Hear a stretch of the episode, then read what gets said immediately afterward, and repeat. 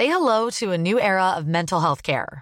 Cerebral is here to help you achieve your mental wellness goals with professional therapy and medication management support. 100% online. You'll experience the all new Cerebral Way, an innovative approach to mental wellness designed around you. You'll get a personalized treatment plan from a therapist, prescriber, or both in a safe and judgment free space. Your Cerebral therapist or prescriber will outline a customized plan with clear milestones along the way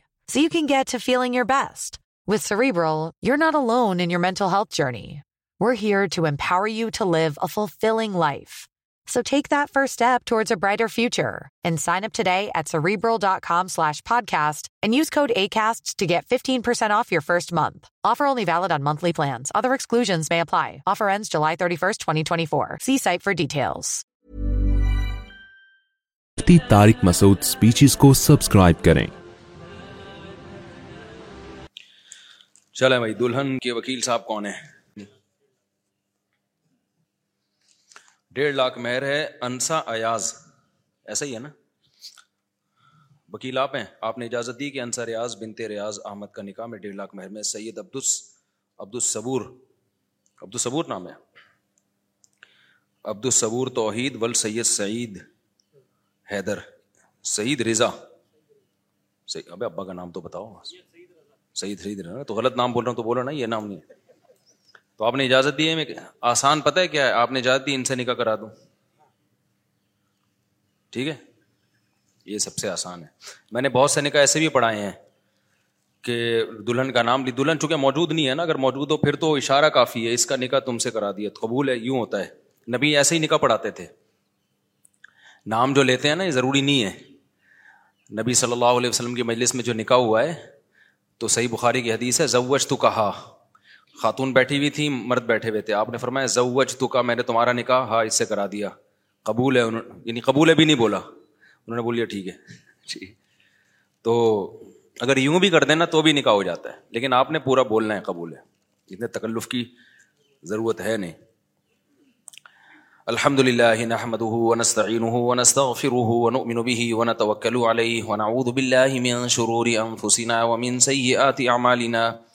من يهده الله فلا مضل له ومن يضلله فلا هادي له ونشهد أن لا إله إلا الله وحده لا شريك له. ونشهد ان سيدنا وحبيبنا وشفيعنا وسندنا محمدا عبده ورسوله صلى الله تعالى عليه وعلى اله واصحابه وبارك وسلم تسليما كثيرا كثيرا. اما بعد فاعوذ بالله من الشيطان الرجيم. بسم الله الرحمن الرحيم. يا أيها الناس، اتقوا ربكم الذي خلقكم من نفس واحدة وخلق منها زوجها. وبث منهما رجالا كثيرا ونساء واتقوا الله الذي تساءلون به والأرحام إن الله كان عليكم رقيبا. وقال تعالى يا أيها الذين آمنوا اتقوا الله وقولوا قولا سديدا. يصلح لكم أعمالكم ويغفر لكم ذنوبكم. ومن يطع الله ورسوله فقد فاز فوزا عظيما. وقال النبي صلى الله عليه وسلم النكاح من سنتي، وقال فمن رغب عن سنتي فليس مني. وقال النبي صلى الله عليه وسلم تزوجوا الودود الولود فإني مباهي بكم الأمم. وقال النبي صلى الله عليه وسلم تزوجوا ولا تكونوا كرهبان النصارى. جناب سید عبد الصبور سید عبد الصبور توحید بل سید سعید رضا، میں نے ڈیڑھ لاکھ روپے مہر میں آپ کا نکاح، انسا ریاض، انسا ایاز انسا ایاز بنتے ایاز احمد سے کیا۔ آپ نے اس نکاح کو قبول کیا؟ جزاک اللہ جی دعا کریں اللہ تعالیٰ برکت دے۔ مجھے کھانسی بہت ہو رہی ہے۔ الحمد للہ رب العالمین ولاقبۃ المطقین وصلاۃ وسلم علیہ رسول الکریم ولا علیہ وصابی اجمعین۔ اے اللہ، اس نکاح کو اپنے دربار میں قبول فرما۔ اے اللہ، اس کی برکتیں زوجین کو تا دم حیات نصیب فرما۔ آپس کے اختلاف، انتشار، لڑائی جھگڑوں، ہر قسم کے شرف فساد سے اللہ ان دونوں کی حفاظت فرما۔ اے اللہ، اس نکاح کو دونوں کے خاندانوں میں جوڑ کا ذریعہ بنا۔ دونوں کے خاندانوں میں محبت، الفت اور برکتوں اور خیروں کا ذریعہ بنا۔ شیطان کے شر سے اللہ دونوں کے خاندانوں کو اور اختلاف و انتشار سے اللہ دونوں کے خاندانوں کو محفوظ فرما۔ جس کی جو جائز مراد ہے اللہ، اس کی مراد کو پورا فرما۔ ربنا آتنا في الدنيا حسنة وفي الآخرة حسنة وقنا عذاب النار. صلی اللہ تعالیٰ علیہ خیر خلقی محمد وعلى علیہ وصحبہ اجمعین. اللہ بہت مبارک کرے آپ کو ماشاء اللہ یہ اتوار کے بیان میں آپ کا نکل لائیو جائے گا۔ خاندانی ہو گیا۔ پھر یاد کرنا میں کیسا لگ رہا تھا اس دن۔ چلے بھائی الحمد للہ نحمد علی رسول کریم اچھا آپ لوگ اگر تھوڑا وہاں جا کے گلے مل لیں تو بیان میں لوگ ڈسٹرب نہیں ہوں گے۔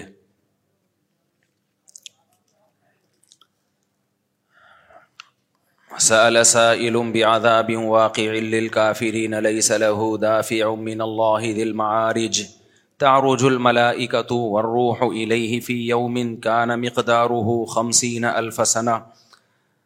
ایک سوال کرنے والے نے پوچھا کہ قیامت کب قائم ہوگی؟ اللہ نے فرمایا کہ عنقریب قائم ہوگی۔ میں نے اس پہ کافی لمبی بات کی تھی کہ ہمیں تو لگتا ہے بہت دیر ہے، لیکن اللہ کہتے ہیں جب آئے گی تو ایسا لگے گا بہت جلد آ گئی۔ اور اس عذاب کو کسی سے دنیا کی کوئی طاقت دور نہیں کر سکتی۔ پھر اللہ نے بتایا، اس دن ایک دن پچاس ہزار برس کے برابر ہوگا۔ ایک جگہ آتا ہے ہزار برس کے برابر ہوگا سورہ سجدہ میں۔ کسی کے لیے پچاس ہزار، کسی کے لیے ایک ہزار، کسی کے لیے پلک جھپکنے کے بقدر بھی ہوگا وہ۔ اور یوم تکون السما اکل موہلی آسمان تیل کی تلچھٹ کی طرح ہو جائے گا، آگ کا انگارا بن جائے گا۔ وہ تکون الجبال اکل عہن یہ جو پہاڑ ہیں، یہ روئی کے گال۔ جیسے روئی ہوتی ہے نا دھنی ہوئی، ایسے آپ پھونک مارے، ہوا میں اڑتی ہے۔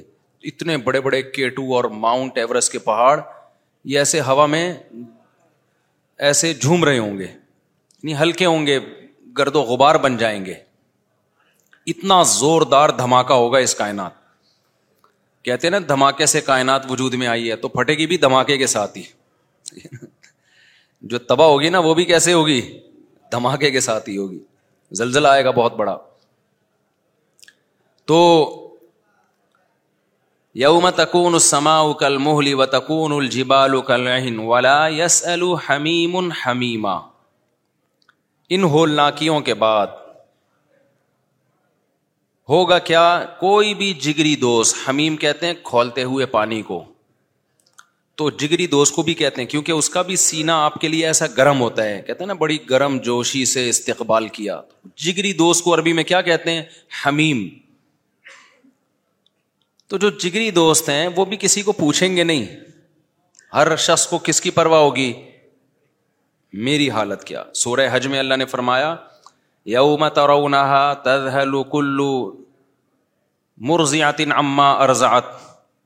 ہر دودھ پلانے والی اپنے بچے کو بھول جائے گی۔ ماں ہر چیز بھول لیتی ہے۔ اپنا دودھ پیتا بچہ کبھی بھی نہیں بھولتی۔ ایسا رشتہ ہوتا ہے ماں اور اولاد کا۔ لیکن اللہ کہتے ہیں اس کو بھی بھول جائے گی۔ وہ ترنا سا سکارا، تمہیں لگے گا لوگ نشے میں۔ وہ ماہم بھی سکارا نشے میں نہیں ہوں گے۔ دماغ معاف ہو چکا ہوگا۔ ولیکن عذاب اللہ شدید اس لیے کہ اللہ کا عذاب کیا ہوگا؟ بہت سخت ہوگا۔ تو ہم اس خوش فہمی میں ہیں کہ یہ دنیا اسی طرح کنٹینیو چلتی رہے گی۔ ہم کھائیں گے پئیں گے، شادی ہوگی، اولاد ہوگی انجوائے کریں گے اور گھومیں گے، پھریں گے اسٹیبل ہو جائیں گے۔ اور اسٹیبل ہو جائیں گے، مجھے ہمارے کسی دوست نے بتایا، یہ اسٹیبل نہیں ہے اسٹیبل ہے۔ یہ کئی دفعہ میں کوئی پنجابی کا لفظ بھی غلط بولا کروں نا تو مجھے بتا دیا کرو۔ میں پنجابی میں ایک لفظ بہت غلط بولتا تھا، ہون۔ ہون کی ہو رہا ہے۔ تو مجھے ہمارے دوست فیصلہ آبادی ہیں، انہوں نے بتایا کہ ہن ہوتا ہے، یہ ہون نہیں ہوتا۔ تو یہ بری بات ہے نا، ایک لفظ کو آپ بگاڑ کے پیش کر رہے ہیں، وہ اگلے پہ بڑا برا اثر جاتا ہے۔ تو یہ اسٹیبل نہیں ہے اسٹیبل ہے یار۔ ہمارے ایک دوست ہیں، ان کو میں نے بولا ہوا کہ مجھے بتا دیا کرو۔ تو آپ بھی بتا دیا کرو، وہیں ٹوک دیا کرو۔ آپ یوں کر کے نا ایکسکیوز می سر یوں ہوتا ہے۔ اس میں کوئی ایپ کی بات نہیں ہے۔ اچھا میاں والی میں ہوں بولتے ہیں۔ چلو اچھا ہو گیا۔ ہوں میں تو پنجابی میں سمجھتا تھا ہوں تو پنجابی میں ہن، میاں والی میں ہوں کسی بھی زبان کو جب آپ غلط پڑھتے ہیں نا، برا اثر جاتا ہے۔ ہماری اردو کوئی بگاڑ کے پڑھ رہا ہو کتنا غصہ آتا ہے۔ کبوتر بول رہا ہوں کبوتر بولا، وہ کبوتر نہیں ہے۔ ہاں اب یہ بھی نہیں کہ تجوید قاریوں کی طرح ہو جائے۔ قاری تو وہ مشہور ہے نا شیرا ہے شیرا دکان پہ گیا نا قاری صاحب، کہنے لگے شیرا ہے، مٹھائی کی دکان۔ انہوں نے کہا، ہے، مگر اتنا گاڑھا نہیں ہے۔ ٹھیک ہے نا، نارمل شیرے جیسے ہوتے ہیں، اس طرح کا شیر ہے۔ تو تو اسٹیبل اچھا میں نے یہ آپ لوگوں سے ہی سنا ہے اسٹیبل اس لیے میں بھی، میں غلط پڑھ رہا ہوں تو اس میں میرا قصور نہیں ہے۔ ہم تو یہیں سے انگلش سیکھ رہے ہیں نا، جو مارکیٹ میں جو انگلش چل رہی ہے۔ اور جو اسٹیبلشمنٹ سے بھی لگتا ہے کہ وہ تو اس کو بھی وہاں سے ادھار لے لیا۔ تو وہ قیاس کیا، تو لغت میں قیاس نہیں چلتا۔ زبانوں میں سما چلتا ہے کہ ماہرین کیسے پڑھتے ہیں اس کو۔ اس میں قیاس نہیں چلتا۔ جیسے پرو ناؤن ہے، پرو ناؤن ہے، لیکن جب اس کو پرو ننسیشن کہیں گے نا، پرو ناؤنسیشن نہیں کہتے، تو میں اپنی طرف سے اشتہاد کر کے پرو ناؤن سے پرو ناؤنسیشن بناتا تھا۔ مجھے کسی نے بتایا، یہ پرو ناؤنسیشن جب ہوگا تو پرو ننسیشن ہوتا ہے، ناؤن نہیں۔ تو لغت میں قیاس نہیں چلتا، سمجھتے ہیں؟ لغت توقیفی ہوتی ہے۔ توقیفی کا مطلب جیسے اہل زبان پڑھ رہے ہیں، آپ کو بغیر کسی کانٹ چھانٹ کے ویسے ہی پڑھنا پڑے گا۔ اشتہاد نہیں چلتا زبانوں میں۔ اچھا خیر۔ تو ولاد یس الحمیم حمیما۔ اللہ کہتے ہیں، کوئی دلی دوست بھی کسی دوست کو نہیں پوچھے گا۔ ایسی تباہی اس کائنات پہ آنے والی ہے۔ یہ اللہ ہمیں بتائے، کیوں بتاتے ہیں یہ ساری باتیں؟ ہم ترقی ترقی ترقی ترقی ترقی ترقی ترقی، ہر وقت دماغ میں نا یہ کھوپڑی میں یہ گھسا لیا ہے۔ گورے کے پاس خوب سمجھ لو، ترقی کے علاوہ کوئی کام ہے ہی نہیں۔ مادی ترقی کی بات کر رہا ہوں۔ چونکہ گورے کے پاس مادی ترقی کے علاوہ کوئی کام آخرت کو نہیں مانتا، تو اس نے ترقی کے ساتھ ایک سائڈ افیکٹ بھی آ گیا۔ اسلام ترقی سے نہیں روکتا، ترقی کے سائڈ افیکٹ سے روکتا ہے۔ ترقی کے ساتھ ایک سائڈ افیکٹ کیا ہوا ہے کہ اس نے ترقی ہی کو مقصود بنا لیا، اسی کو کامیابی اور ترقی نہ ملنے کو ناکامی۔ جبکہ اسلام نے بھی آپ کو ترقی کا حکم دیا، لیکن اس کو لنک کر دیا آخرت کے ساتھ کہ دنیا میں ترقی کرو، مگر مقصد کیا ہو؟ آخرت۔ اب وہی مثالیں آ جاتی ہیں، آپ کہیں گے یہ اس کے لنک کیسے ہو گیا؟ بھائی، دنیا میں ترقی کا آخرت سے کیا تعلق؟ بہت گہرا تعلق ہے۔ دیکھو، بار بار ایک مثال دیتا ہوں، بعض حدیثیں انسان ایک دفعہ سنتا ہے، اس سے پورے پورے اصول اور بنیادیں کھڑی ہو جاتی ہیں۔ میں نے بچپن میں یہ حدیث سنی تھی۔ نائنٹی، نائنٹیز کی بات ہے یہ۔ نائنٹی ون میں میں نے اپنے ٹیچر سے یہ حدیث سنی تھی، جب میں مولانا بننے کے لیے مدرسے میں بھی نہیں آیا تھا۔ اس وقت سے یہ حدیث میرے لاشعور میں بیٹھ گئی ہے اور اس سے مجھے کتنا فائدہ ہوا اسلام کو سمجھنے کے لیے۔ آپ کو آواز سمجھ میں آ رہی ہے؟ کوئی گونج تو نہیں رہی ہے؟ ہمارے استاذ حدیث کا درس دے رہے تھے، جو بعد میں ہمارے استاذ بنے، اس وقت تک مولانا صاحب تھے۔ مفتی تھے، درس دیا کرتے تھے، میں ان کے درس میں بیٹھ گیا تو انہوں نے کہا کہ نبی صلی اللہ علیہ وسلم نے ایک صحابی سے فرمایا، وہ درخت لگا رہے تھے۔ آپ نے فرمایا، کیا تم درخت لگاؤ گے؟ تو اتنی عمر ہے اس درخت کی کہ تمہیں پھل دے لازمی۔ تمہاری اتنی عمر ہے؟ بھائی، کل مر جاؤ، پرسوں مر جاؤ، اگلے دن مر جاؤ۔ درخت کم سے کم کھجور کا درخت پانچ سال بعد، دس سال بعد جا کے پھل دے گا۔ صحابی نے کا پتا نہیں، فرمایا، پھر یہ اتنی لمبی لمبی امیدیں دنیا سے لگا لی۔ ہے بھائی؟ درخت کا پتا ہے نہیں کہ اپنا پتا ہے نہیں، سامان سو برس کا، پل کی خبر نہیں۔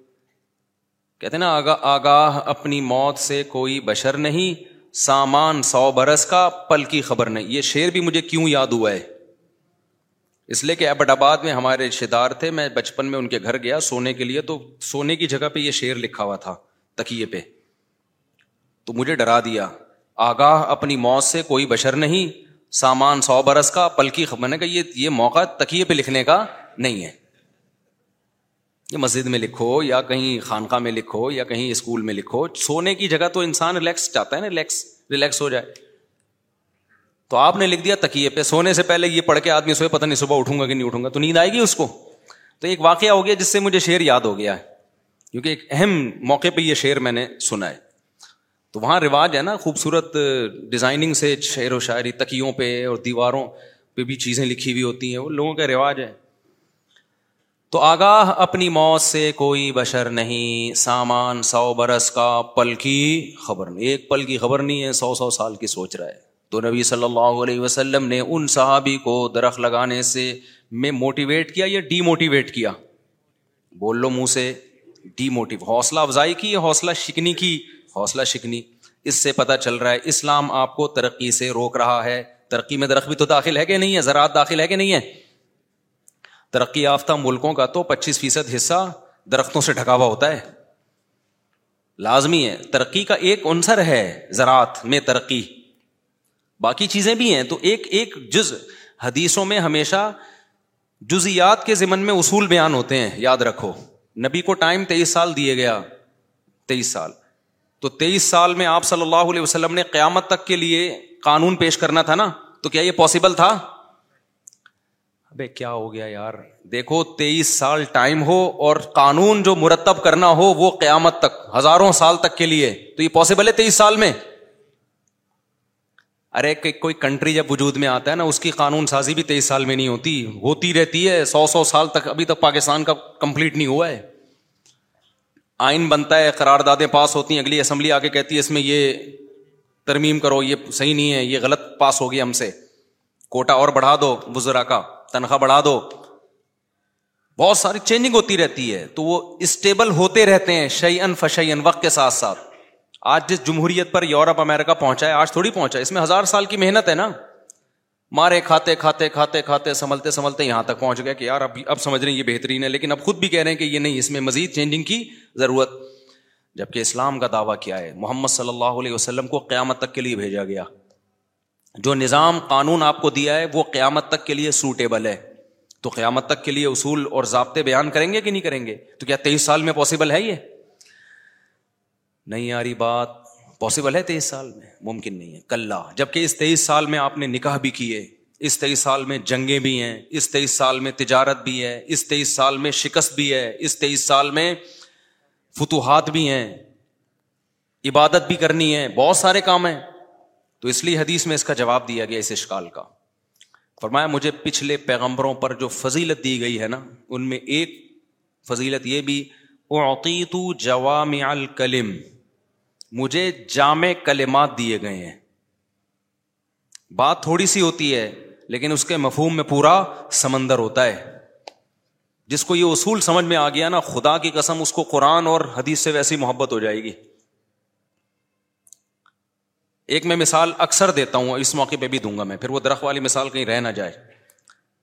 دیکھو میں بہت سوچتا تھا، ہم جب اصول فقہ پڑھتے ہیں نا اصول فقہ، اصول حدیث، یہ اصول جب تک نہیں پڑھتے انسان گمراہ ہوتا ہے، خوب سمجھ لو۔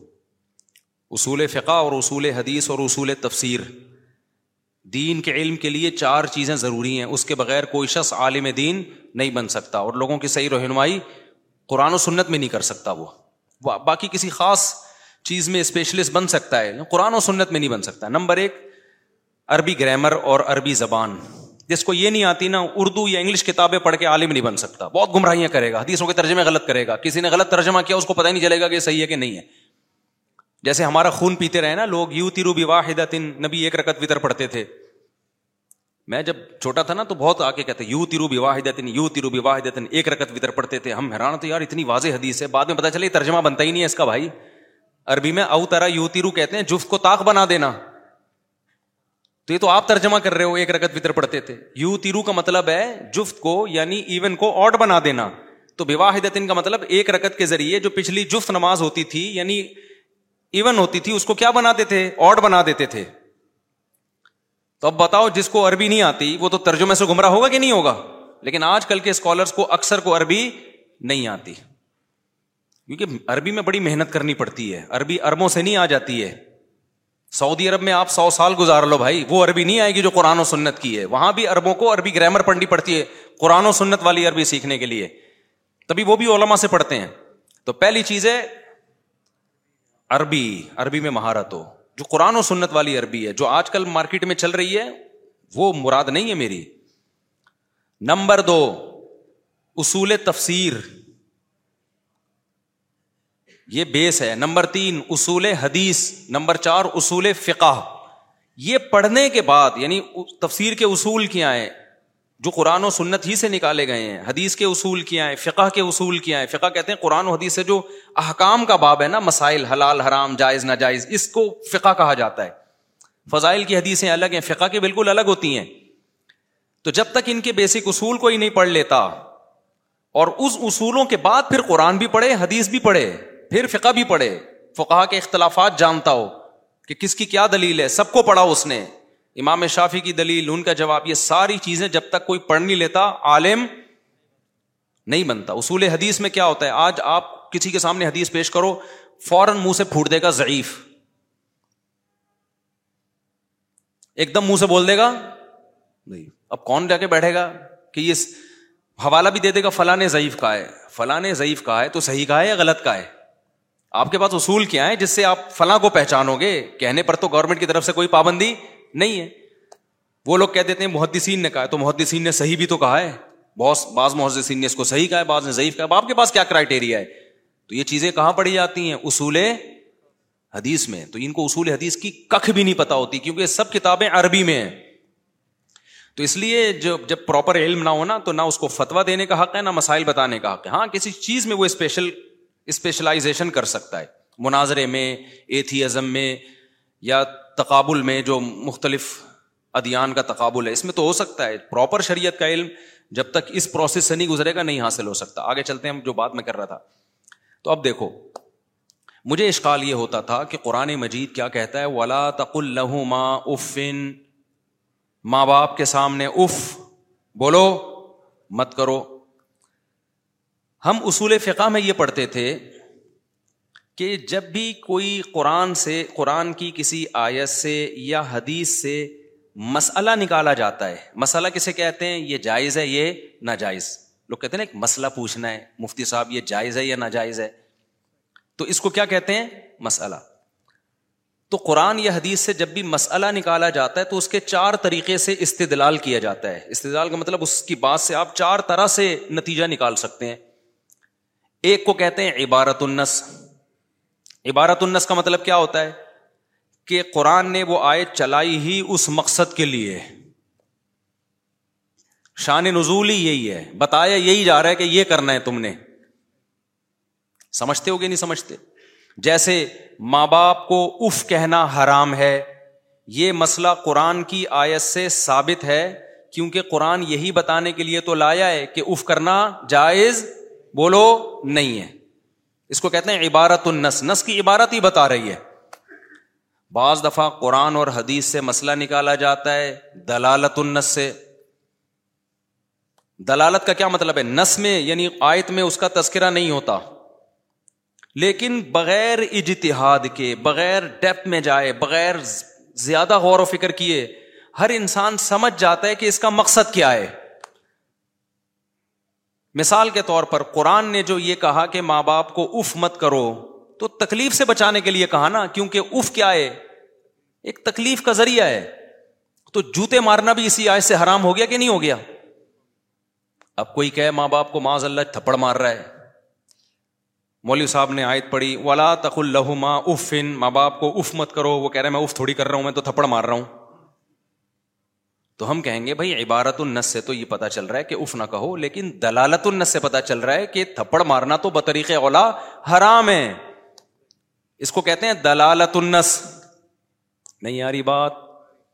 یعنی اس میں کوئی اشتہاد نہیں ہے کہ امام حنیفہ نے بڑی گہرائی میں جا کے مسئلہ نکالا ہو، قیاس کر کے، کچھ بھی نہیں ہے۔ یا امام شافی نے بڑی گہرائی میں جا کے۔ تو ہر آدمی جو کامن سینس رکھتا ہے، وہ سمجھ جائے گا یار، اف نہیں ہے تو آگے مارنا پیٹنا کہاں سے جائز ہو گیا؟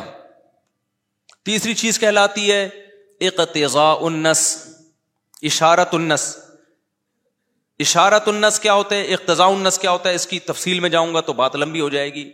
نس میں اس کی طرف اشارہ ہوتا ہے۔ سمجھ رہے ہو؟ نس اس کے لیے چلائی نہیں گئی ہے، مقصد وہ نہیں ہے۔ نہ بطریق اولا ثابت ہو رہا ہے، لیکن نس میں اس کا الفاظ میں کچھ اس کی طرف بھی دلالت موجود ہوتی ہے۔ اس کی مثال ایسے ہے جیسے قرآن کہتا ہے لل الذین احصروا من اخرجوا من دیارہم جو صحابہ مکہ سے ہجرت کر کے مدینہ آئے۔ مکہ میں ان کے مال پر مشرقین مکہ نے قبضہ کر لیا۔ سمجھ رہے ہو؟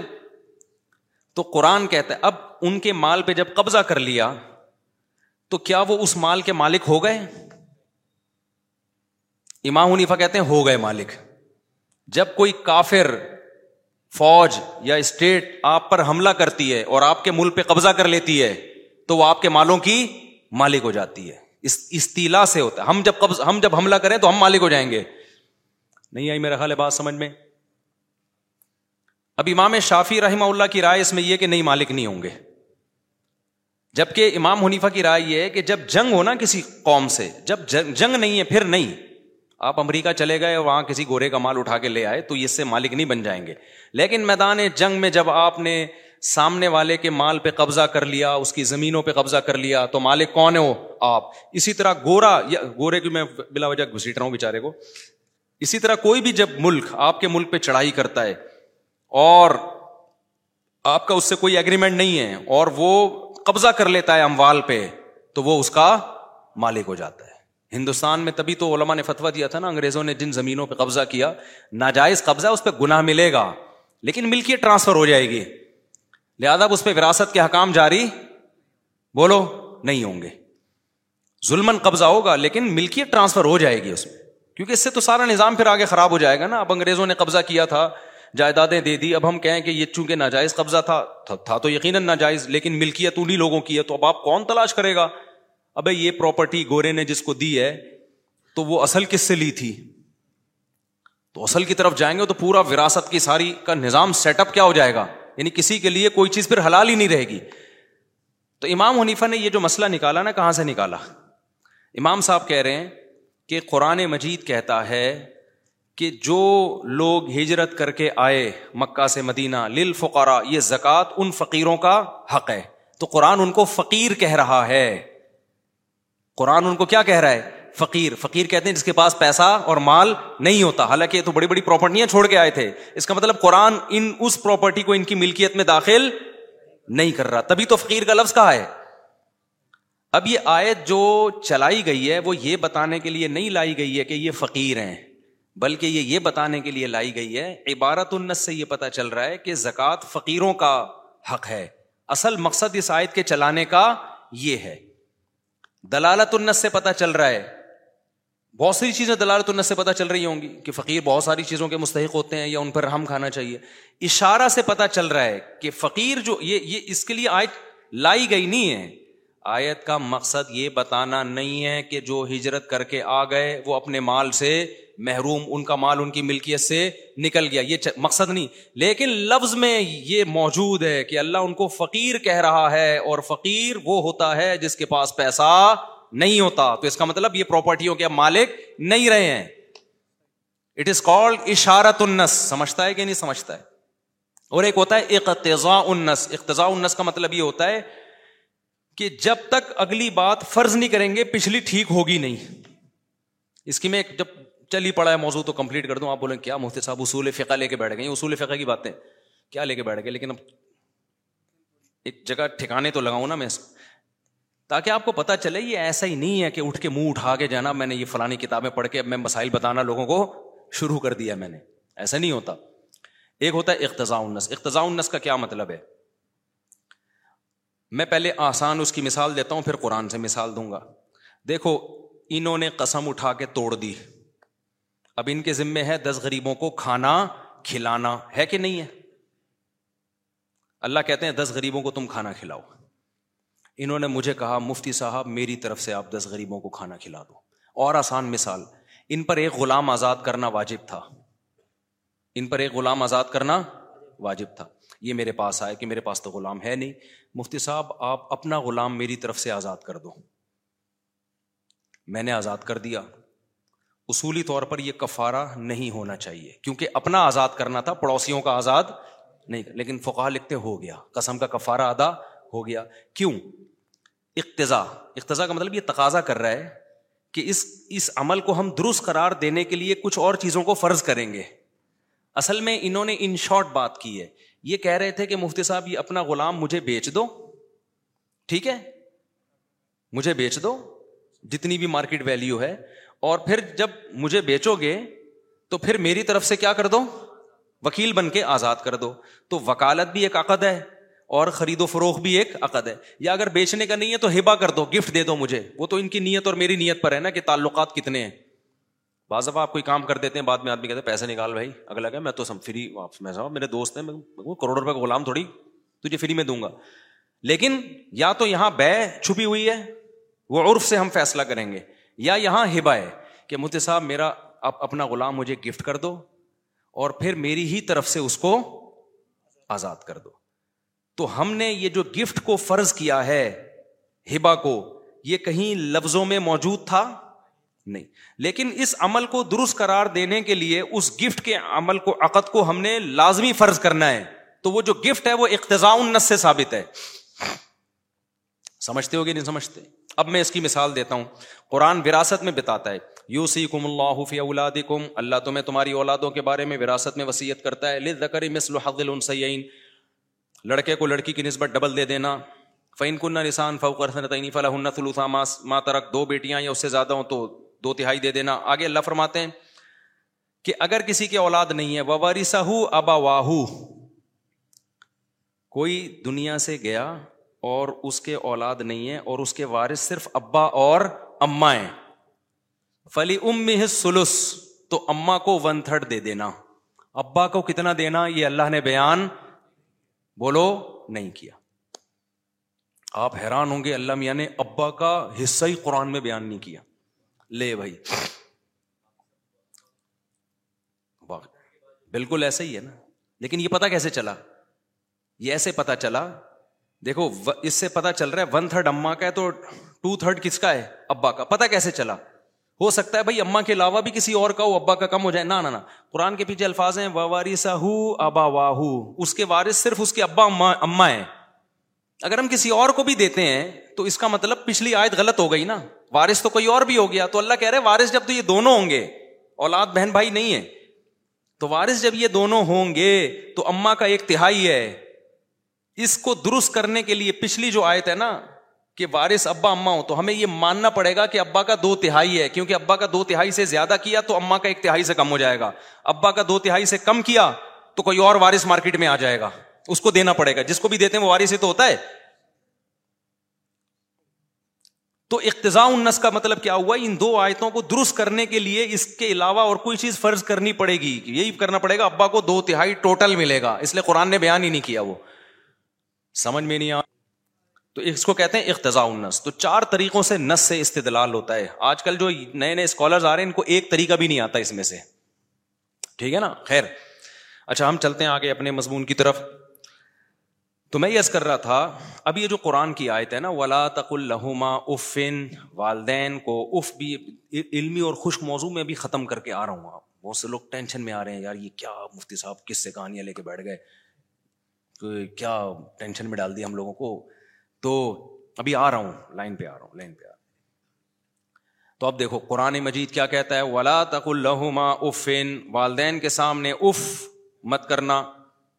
تو میں یہ سوچتا تھا کہ اے اللہ، جب دلالت النس سے یہ ثابت ہوتا ہے کہ تکلیف بھی نہ پہنچانا، تو اتنی بحث میں پڑھنے کے بجائے تو سیدھا سیدھا اصول یہ بیان کر دیتا کہ والدین کو تکلیف نہ پہنچانا، ضابطہ اور قاعدہ بیان کر دیتا۔ اس میں اف بھی آ جاتا، چپل مارنا بھی آ جاتا، پھر ہمیں ایکسپلین کرنے کے لیے یہ اتنی لمبی تقریر کرنی پڑتی کہ دلالت النس اور اشارت النس اور اقتضاء النس اور قضاء النس کچھ کرنا پڑتا۔ دو اور دو چار کی طرح بات کیا ہو جاتی؟ اقتضاء النس کے بعد قضاء النس نہیں کچھ ہوتا ہے اقتضاء النس ہی ہوتا ہے۔ تو یہ سب کچھ کرنا پڑتا ہمیں۔ سیدھی سیدھی اللہ خود بتا دیتا۔ تو وہی بات ہے جو میں نے بتائی۔ نبی کو ٹائم دیا گیا تیئیس سال کا۔ سمجھ رہے ہو؟ اس تیئیس سال میں ایسے اصول اور ضابطے بیان کرنے ہیں، قیامت تک علماء مشتحدین اس سے مسائل قیامت تک زمانے کے حساب سے نکالتے رہے تبھی امام حنیفہ نے مسائل نکالے، امام شافی نے نکالے، امام احمد نے نکالے، امام مالک نے نکالے، پھر ان کے آگے شاگردوں نے اور نکالے اور اب یہ فقہ کی کتابیں پھیلتی چلی جا رہی ہیں۔ پھر جدید مسائل آ رہے ہیں، ان میں اور اشتہاد ہوتا ہے۔ تو یہ قیامت تک، تبھی تو دیکھو چودہ سو سال ہو گئے اسلام، ابھی بھی کیا ہے؟ لوگوں کی پریکٹیکل لائف میں زندہ ہے۔ اگر یہ زمانے کے ساتھ چلنے والا نہ ہوتا، تو آج پریکٹسنگ مسلمان مارکیٹ سے شارٹ ہو چکے ہوتے۔ نام کے مسلمان بھی بہت ہیں، تو پریکٹسنگ بھی بہت ہیں دنیا میں۔ سوٹیبل ہے، چل، بلکہ حقیقت یہ کہ صرف یہی چل رہا ہے، باقی کوئی بھی نہیں چل رہا۔ آپ کہہ سکتے ہو، نہیں نہیں، مسلمانوں کے علاوہ اتنے لوگ چل رہے ہیں، وہ کسی ایک حالت پہ نہیں چل رہے۔ آپ سو سال پہلے کا یورپ دیکھ لو ڈفرینٹ اس سے پہلے کا دیکھ لو اور ڈفرینٹ پچاس سال پہلے کا دیکھ لو، بالکل ڈفرینٹ انیس سو نوے کا دیکھ لو ڈفرینٹ انیس سو نوے میں ہومو سیکچولیٹی انلیگل تھی۔ اس کے بعد اب جا کے ڈفرینٹ اور بیس تیس سال کے بعد آپ دیکھیں، بہن بھائیوں کا نکاح بھی یہ لوگ لیگل کر دیں گے۔ یہ تو کلا بازیاں کھا رہے ہیں۔ نئی نئی چیزیں آ جائیں گی مارکیٹ میں۔ چودہ سو سال پہلے جاؤ، اسلام تھا، آج بھی کیا ہے؟ وہی ہے۔ تو اب میں یہ مثال دوں، اس کو کمپلیٹ کروں۔ اف کیوں کہا گیا؟ جو اللہ نے فرمایا نا، ماں باپ کو اف نہ کرو۔ تو اللہ یہی اصول اور قاعدہ بیان کر دیتے، تکلیف نہ دو، تاکہ ہم اسی سے چیزوں کو نکالتے رہتے۔ تو اف کہنے کی کیا ضرورت؟ اف اس لیے کہا گیا کہ تکلیف میں سب سے کم درجے کی تکلیف اف کی ہوتی ہے۔ اگر اللہ یہ اصول یوں بیان کر دیتے نا لا کی صورت میں کہ اصل ہم یہ کہنا چاہتے ہیں کہ تکلیف نہ دو۔ تو اس میں لوگوں کی رائے میں اختلاف ہو سکتا تھا۔ کچھ کہتے، گالی دے رہا ہوں، ماں باپ کو تکلیف اگر ہو رہی ہے تو ہونی نہیں چاہیے، ایسے موقع پہ گالی بنتی ہے۔ یہ ان کا اپنا ہیڈ ہے کہ تکلیف ہو رہی ہے، بلا وجہ، خام خامے یہ تکلیف کی بات تھوڑی ہے۔ کام انہوں نے ایسا کیا، اگر میں نے گالی دے دی تو کیا ہو گیا؟ لوگ ایسے کرتے ہیں نا، گورے تو اولڈ ہاؤس میں جمع کرا دیتے ہیں۔ کہتے ہیں، اس میں تکلیف کی کیا بات ہے؟ آپ کو وہ تمام فیسلٹیز اور سہولتیں وہاں مل رہی ہیں، بلکہ زیادہ اچھی مل رہی ہیں۔ تو ہر آدمی اشتہاد کرتا اولڈ ہاؤس بنتے، ماں باپ کو پتلی گلی سے نکالتے، بدتمیزیاں کرتے، کہتے، یار ان کو تکلیف ہو رہی، ان کا ہیڈ ایک ہے، یہ کوئی تکلیف کی تو نیچر میں اپنے دوست کو بھی ابے تبے سے بات کرتا ہوں، ابا سے اگر میں نے ابے تبے سے بات کر لی تو کیا ہو گیا؟ ابا کو میں نے ستار بھائی کہہ دیا تو کیا ہو گیا اس میں؟ ماڈرن لوگوں میں ایسا ہوتا ہے، وسیم کیا کر رہے ہو آج کل اس طرح چل رہا ہے آج کل تو اس میں کیا ہو گیا؟ ڈیڈی کہنا، پاپا کہنا کیوں ضروری ہے؟ تو قرآن نے کہہ دیا اف کتنی ہلکی سی تکلیف ہوتی ہے نا اف میں۔ اف ایک ناگواری کا کلمہ ہے پتا ہے آپ؟ جب کسی بات پہ آپ خوش نہیں ہوتے، آپ کو ناگوار گزرتی ہے، تو آپ کیا کہتے ہیں؟ اف اس سے ہلکی تکلیف کوئی ہو نہیں سکتی۔ ابا نے بولا، بیٹا، جا میرے لیے پانی لے کر۔ آج کل ابا سگریٹ منگوا رہے ہوتے ہیں، پانی تو منگواتے نہیں ہیں، کیا کریں؟ پانی تو وہ خود اٹھ کے پی لیتے ہیں۔ جا، پان لے کر آ، گٹکا لے کر آ۔ آپ نے کہا اف تو قرآن کی آیت کی کیا کر دی؟ بولو، اور اف پتا ہے ہر زبان کا اف دوسرے سے الگ ہے۔ یہ تو عربی کا لفظ ہے نا۔ اصول فقہ میں فقہ نے لکھا ہے کہ اگر کسی زبان میں اف کا کلمہ محبت کا ہو جائے، تو پھر یہ ناجائز نہیں ہے، بلکہ ثواب ہے۔ یعنی لفظ اف کو نہیں لے کے بیٹھنا، کسی بھی زبان میں جب کسی کے سامنے ناگواری کا اظہار کرنے کے لیے جو بھی ہلکے سے ہلکا لفظ استعمال ہو سکتا ہے، وہ ماں باپ کے سامنے استعمال کرنا جائز نہیں ہے۔ یہ مطلب ہے شاید کا۔ جیسے اب طلاق و مرتان ہے نا، قرآن میں طلاقیں دو مرتبہ ہیں۔ دو مرتبہ دو گے تو رجوع کا حق ہے، تیسری کے بعد نہیں ہے۔ اس کا اصل مطلب طلاق نہیں ہے۔ اس کا مطلب ہے کسی بھی زبان میں وہ لفظ جو عورت کے نکاح کو ختم کرنے ہی کے لیے استعمال ہوتا ہے، وہ دو دفعہ استعمال ہو سکتا ہے۔ جیسے انگلش میں ڈیوورس اب ایک آدمی کہتا ہے بیوی کو ڈیوورس ہے، تمہیں ڈیوورس ہے، تمہیں ڈیوورس تین دفعہ کہہ دیتا ہے۔ وہ کہتے ہیں قرآن تو کہہ رہے طلاقیں تین دفعہ ہوں گی تو نکاح نہیں ہو سکتا، میں تو ڈیوورس ہیں، تین دفعہ دی ہیں۔ تو اسے کیا کہا جائے گا؟ طلاق کا لفظ مقصد نہیں ہے۔ طلاق عربی، عربوں کے عرف میں نکاح ختم کرنے کے لیے طلاق کا لفظ استعمال ہوتا تھا اور یہ لفظ اس کے علاوہ کسی اور معنی میں استعمال نہیں ہوتا تھا۔ کچھ الفاظ ہیں جو دونوں معنوں میں استعمال ہوتے ہیں۔ ان کا حکم الگ ہے۔ لیکن یہ لفظ اربوں میں تھا ہی بیوی کو نکاح سے ختم کرنے کے لیے، تو اس سے طلاق کا مراد نہیں ہے۔ اب قیامت تک کے لیے آئے نا مذہب، دین۔ تو اس لیے طلاق کا تو ایک سائن ہے کہ اربوں میں کوئی لفظ اربوں میں جیسے طلاق کا لفظ نکاح ختم کرنے ہی کے لیے استعمال ہو رہا ہے، تو اس لیے اللہ نے طلاق کو ہائی لائٹ کیا۔ تمام مفسرین کیا بیان کریں گے؟ بھائی مقصد یہ ہے کہ سری الفاظ جو نکاح ختم کرنے کے لیے ہوتے ہیں، جن میں نیت کی ضرورت نہیں ہوتی، وہ وہ لفظ ہی اس کے لیے ہے۔ تو وہ جب بھی استعمال ہوگا، دو دفعہ کے بعد آپ رجوع کر سکتے ہیں، تیسری دفعہ کے بعد رجوع نہیں کر سکتے۔ اسی وجہ سے علماء نے استدلال کیا کہ اردو میں اگر کوئی لفظ، جیسے لفظ حرام، بیوی کو کہہ دیا تم مجھ پہ حرام ہو، تو بھی اسی وہی حکم ہے۔ یعنی تین دفعہ بول دیا تو نکاح کیا ہوگا؟ ختم ہو جائے گا۔ وجہ اس کی ہے کہ یہ بھی پہلے زمانے میں طلاق کے لیے استعمال نہیں ہوتا تھا، دسیوں مطلب نکلتے تھے، اب کس کے لیے استعمال ہو رہا ہے؟ طلاق کے لیے۔ تو کسی بھی زبان میں کوئی لفظ نکاح ختم کرنے ہی کے لیے یوز ہوگا تو وہی حکم ہوگا جو طلاق کا۔ تو بالکل یہی مطلب اف کا ہے۔ تو ماں باپ کو اللہ نے یہ اگر کہتے نا تکلیف نہ دو، تو اس طرح سے اصول بیان کیا جاتا تو اس میں بکھیڑے آنے کا خطرہ تھا۔ ہر شخص کہتا ہے ایکچولی یہ، میں ایکچولی یہ، جیسے آج کل ٹوپی ڈرامے مارکیٹ میں چل رہے ہیں۔ ماں باپ کے ساتھ بدتمیزیاں ہو رہی ہیں، پلیٹیں اٹھا اٹھا کے برتن گھر میں پھینک رہے ہیں اور جو ہے وہ چیختے ہیں باپ کے سامنے، بوڑھا باپ ہے نا، کما کما کے اس کو بےچارے کو نچوڑ لیا۔ بوڑھوں کی زندگی بڑی خراب ہے یار ہماری سوسائٹی میں۔ بہت ساری زندگی بیوی بچے بڈھے کو نچوڑتے ہیں۔ آخر میں اس کو ٹیشو پیپر کی طرح۔ میرے پاس لندن سے بہت لوگ آتے ہیں جن کا بڑھاپا بہت خطرناک، مسلمانوں کی بات کر رہا ہوں، انگریزوں نے تو یہ ٹینشن لینا ہی چھوڑ دی ہے۔ انگریز تو کہتے ہیں بچے ہمیں ہم نے اپنے ماں باپ کو نہیں پالا، تو ایکچولی ہمارے بچے بھی اگر ہمیں نہ پالیں تو یہ کوئی ہیڈ ایک نہیں ہے۔ ہمارا مقدر اولڈ ہاؤس ہے۔ ہمارے چونکہ مسلمان فیملیز وہاں جا کے رہتی ہیں، وہ اس خوش فہمی میں رہتی ہیں کہ ہمارا بچہ چونکہ ایک دن ٹوپی بھی پہنی ہوئی تھی، اس نے نہایا بھی تھا، ایک دن جمعہ پڑھ کے آیا تھا، تو یہ ہمیں بڑھاپے میں پالے گا۔ لیکن آپ کو پتہ نہیں ہوتا، آپ کا بچہ ماڈرن بن چکا ہے۔ اب وہ آپ کو آپ کی وائف اب ماڈرن بن چکی ہے۔ ٹھیک ہے نا؟ سب کی سب کوئی بات نہیں کر رہا، بڑی بڑی خاندانی عورتیں لندن، امریکہ میں پڑی ہوئی ہیں بھائی۔ لیکن جو کیسز میرے پاس آ رہے ہیں، میں صرف ان کی بات کر رہا ہوں۔ تو وہ ماڈرن ہو چکی ہیں، ٹھیک ہے نا؟ تو وہ پھر بےچارے ان کا ایک گروپ بن جاتا ہے بوڑھوں کا۔ وہاں بیٹھ کے ٹائم پاس کرتے ہیں ایک دوسرے کے سامنے بیٹھ کے۔ گھر میں عزت نہیں مل رہی ہوتی، یہ بڑا مسائل ہیں۔ بچوں کو دین سکھاؤ اور بچوں کو نا بچپن سے اپنے پاؤں بھی دبوایا کرو، ان سے گھروں کے کام بھی لیا کرو۔ اگر بچپن میں ان کو خدمت کی عادت نہیں ڈالی نا، تو دماغ سے نکال دو، وہ تمہاری خدمت کریں گے۔ تم صرف کھلانے پلانے پر زور لگا رہے ہو۔ تو کھا کھا کے۔ ایک نفسیاتی ڈاکٹر کا میں کلپ سن رہا تھا۔ وہ بتا رہے تھے کہ بچوں کو بچوں کو جو ہے نا، ان کو سیلف ریسپیکٹ دو، ان کو، ان کے اچھے کاموں پہ ان کی تعریفیں کیا کرو اور موٹیویٹ کیا کرو۔ یہ تصویر کا ایک رخ ہے۔ یقیناً کرنی چاہیے اچھے کاموں پہ تعریف۔ بچے کو محبت سے سمجھانا چاہیے۔ اصل یہی ہے، محبت ہی ہے۔ لیکن اگر ہر وقت وہ اپنی تعریفیں سنے گا نا، اس سے اس کے اندر اپنی برائی سننے کا حوصلہ ختم ہو جائے گا۔ یہ بھی ذہن میں رکھو۔ اس لیے اعتدال ضروری ہے۔ اصل محبت ہی ہے۔ بلا وجہ بچے کو ڈانٹنا، مارنا، یہ اس کی علامت ہے کہ آپ گدے ہیں۔ سمجھ رہے ہو؟ یہ آپ کے گدے ہونے کی علامت۔ بچہ محبت چاہتا ہے اور اس کو دیکھ کے بھی محبت آتی ہے۔ تو اپنا گدا ہونا ثابت مت کرو۔ تو لیکن کہیں ضرورت پڑتی ہے۔ کچھ ریسٹرکشن ہوتی ہیں، کچھ پابندیاں ہوتی ہیں۔ بدتمیزی نہ کرنے دو۔ اپنے کام خود کرے۔ سات سال تک بچے کا یونیفارم ماں اس پریس کرے گی اور دھوئے گی۔ سات سال کا بچہ ہو گیا بیٹا اب اپنے کپڑے خود ہی استری کر ہم تو اپنے کپڑے خود استری کرتے تھے یار۔ مائیں لگی ہوتی ہیں، آٹھ سال کے بچے کے بھی کپڑے استری کر رہی ہیں، اس کے جوتے بھی پالش کر رہی ہیں۔ ابے بھائی تو اس تو اس کی ماں، یہ تیری ماں ہے یا تو اس کی ماں ہے؟ اس کو خدمت سکھاؤ۔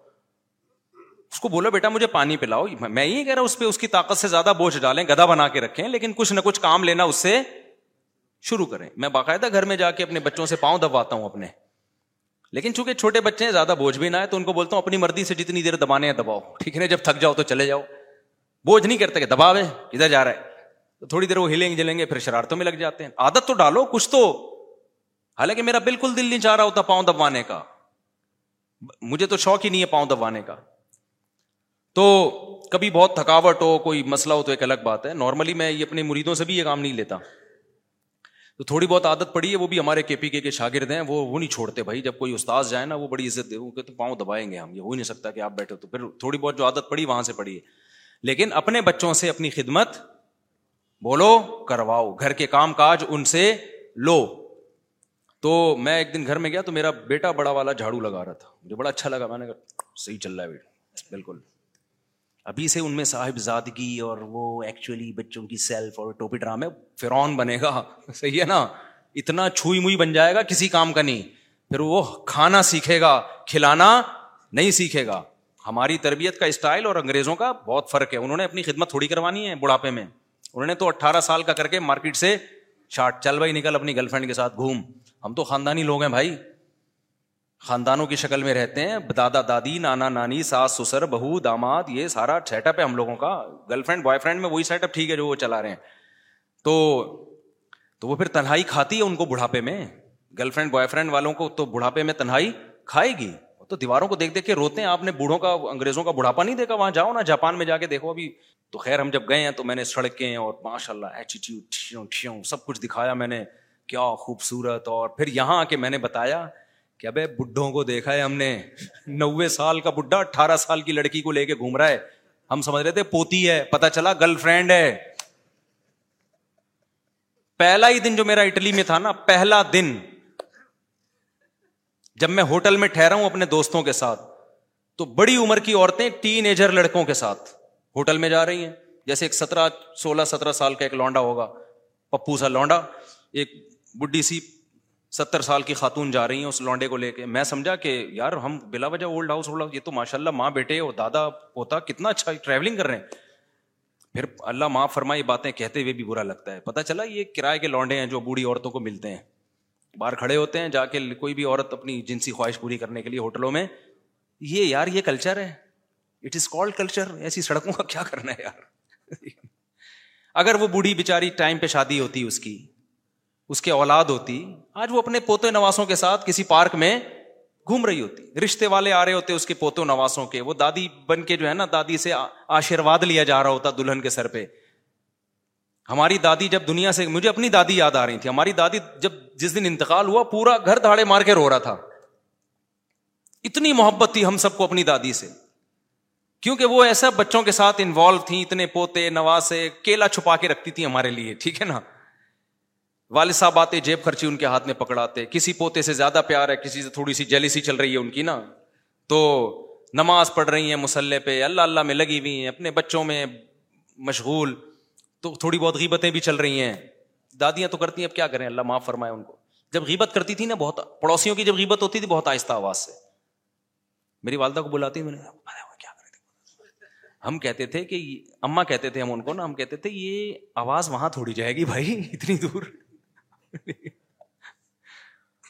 تو کیسا غیبت کر کے اچھا ٹائم نہیں گزارا لیکن ویسے جنرلی کتنا اچھا ٹائم گزارا ان لوگوں نے۔ محبتیں ملی کوئی خرچہ نہیں ان کے ذمے، سارے خرچے بیٹے، پوتے، نواسے اٹھا رہے ہیں، محبتیں الگ مل رہی ہیں۔ اور مرنے کے بعد اب تک دعائیں ہو رہی ہیں۔ کتنے سال ہو گئے ان کے انتقال کو؟ میرا خیال ninety ninety seven, ninety six میں ہوا تھا انتقال۔ دعائیں ہو رہی ہیں، صدقہ خیرات ہو رہے ہیں۔ میں ہر مہینے دیا کرتا تھا، دادی کے سال ثواب کے لیے۔ میں نے بند کر دیا تو کسی کو خواب میں آئی ان سے بولا کہ، اس کو بولو کہ مجھے گفٹ بھیجتا تھا، وہ بند کیوں کر دیا اس طرح کا خواب آیا۔ میں نے کہا بھائی، بند کیا نا، یہ دوبارہ جاری کر دو۔ کیسا لنک ہوتا ہے؟ مرنے کے بعد بھی لنک ہوتا ہے۔ تو یہ ایک تصویر کا میرا بھائی دوسرا دوسرا رخ ہے تصویر کا۔ اور پھر وہ جو بوڑھی عورتوں کو دیکھا، کتے لے گئے۔ تو یہاں جو ہے نا، تھوڑا سا الگ اور وہاں تھوڑا سا تو ہو سکتا ہے میں جاؤں تو پھر میں بتاؤں یہ اتنے اچھے، تو وہ اگلے بیان کا انتظار کیا کریں آپ۔ اور وہ اچھائی، وہ جو، وہ اچھائیاں بیان کرتا ہوں جو ہوتی ہیں، اس میں جھوٹ نہیں بولتا۔ ساری برائیاں تھوڑی ہیں، جو ترقی اتنی کر لی تو کچھ اچھا بھی تو ہے نا۔ تو خیر، ہم کہاں کدھر سے کدھر نکل لیے؟ تو میں یہ کہہ رہا تھا، قرآن نے کیا کہا؟ ولا تق اللہ افین ان کے سامنے اف مت کرو۔ تو اب آپ کو پتا چل گیا، تیئیس سال کے عرصے میں جو ورڈنگ ہے نا، وہ بہت ہی سلیکٹڈ الفاظ ہیں جو قانون بیان کر رہے ہیں۔ اف کا لفظ اس لیے بولا گیا قیامت تک کے لیے دوبارہ کوئی اگلی آیت نازل نہ کرنی پڑے۔ بھائی اف نہیں کرنا ہے۔ بس اب ماں باپ سے بڑا حق کسی کا رہا نہیں ہے۔ اور ماں باپ میں دادا، دادی، نانا، نانی بھی بلجما داخل ہیں۔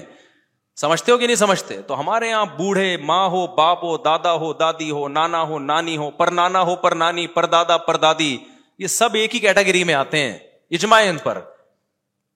ان کے سامنے ذلت سے اپنے بازو کو کیا کرنا ہے بھائی؟ جھکا کے رکھنا ہے۔ آپشن ہی ختم، اف کا۔ سمجھتے ہو گیا نہیں سمجھتے؟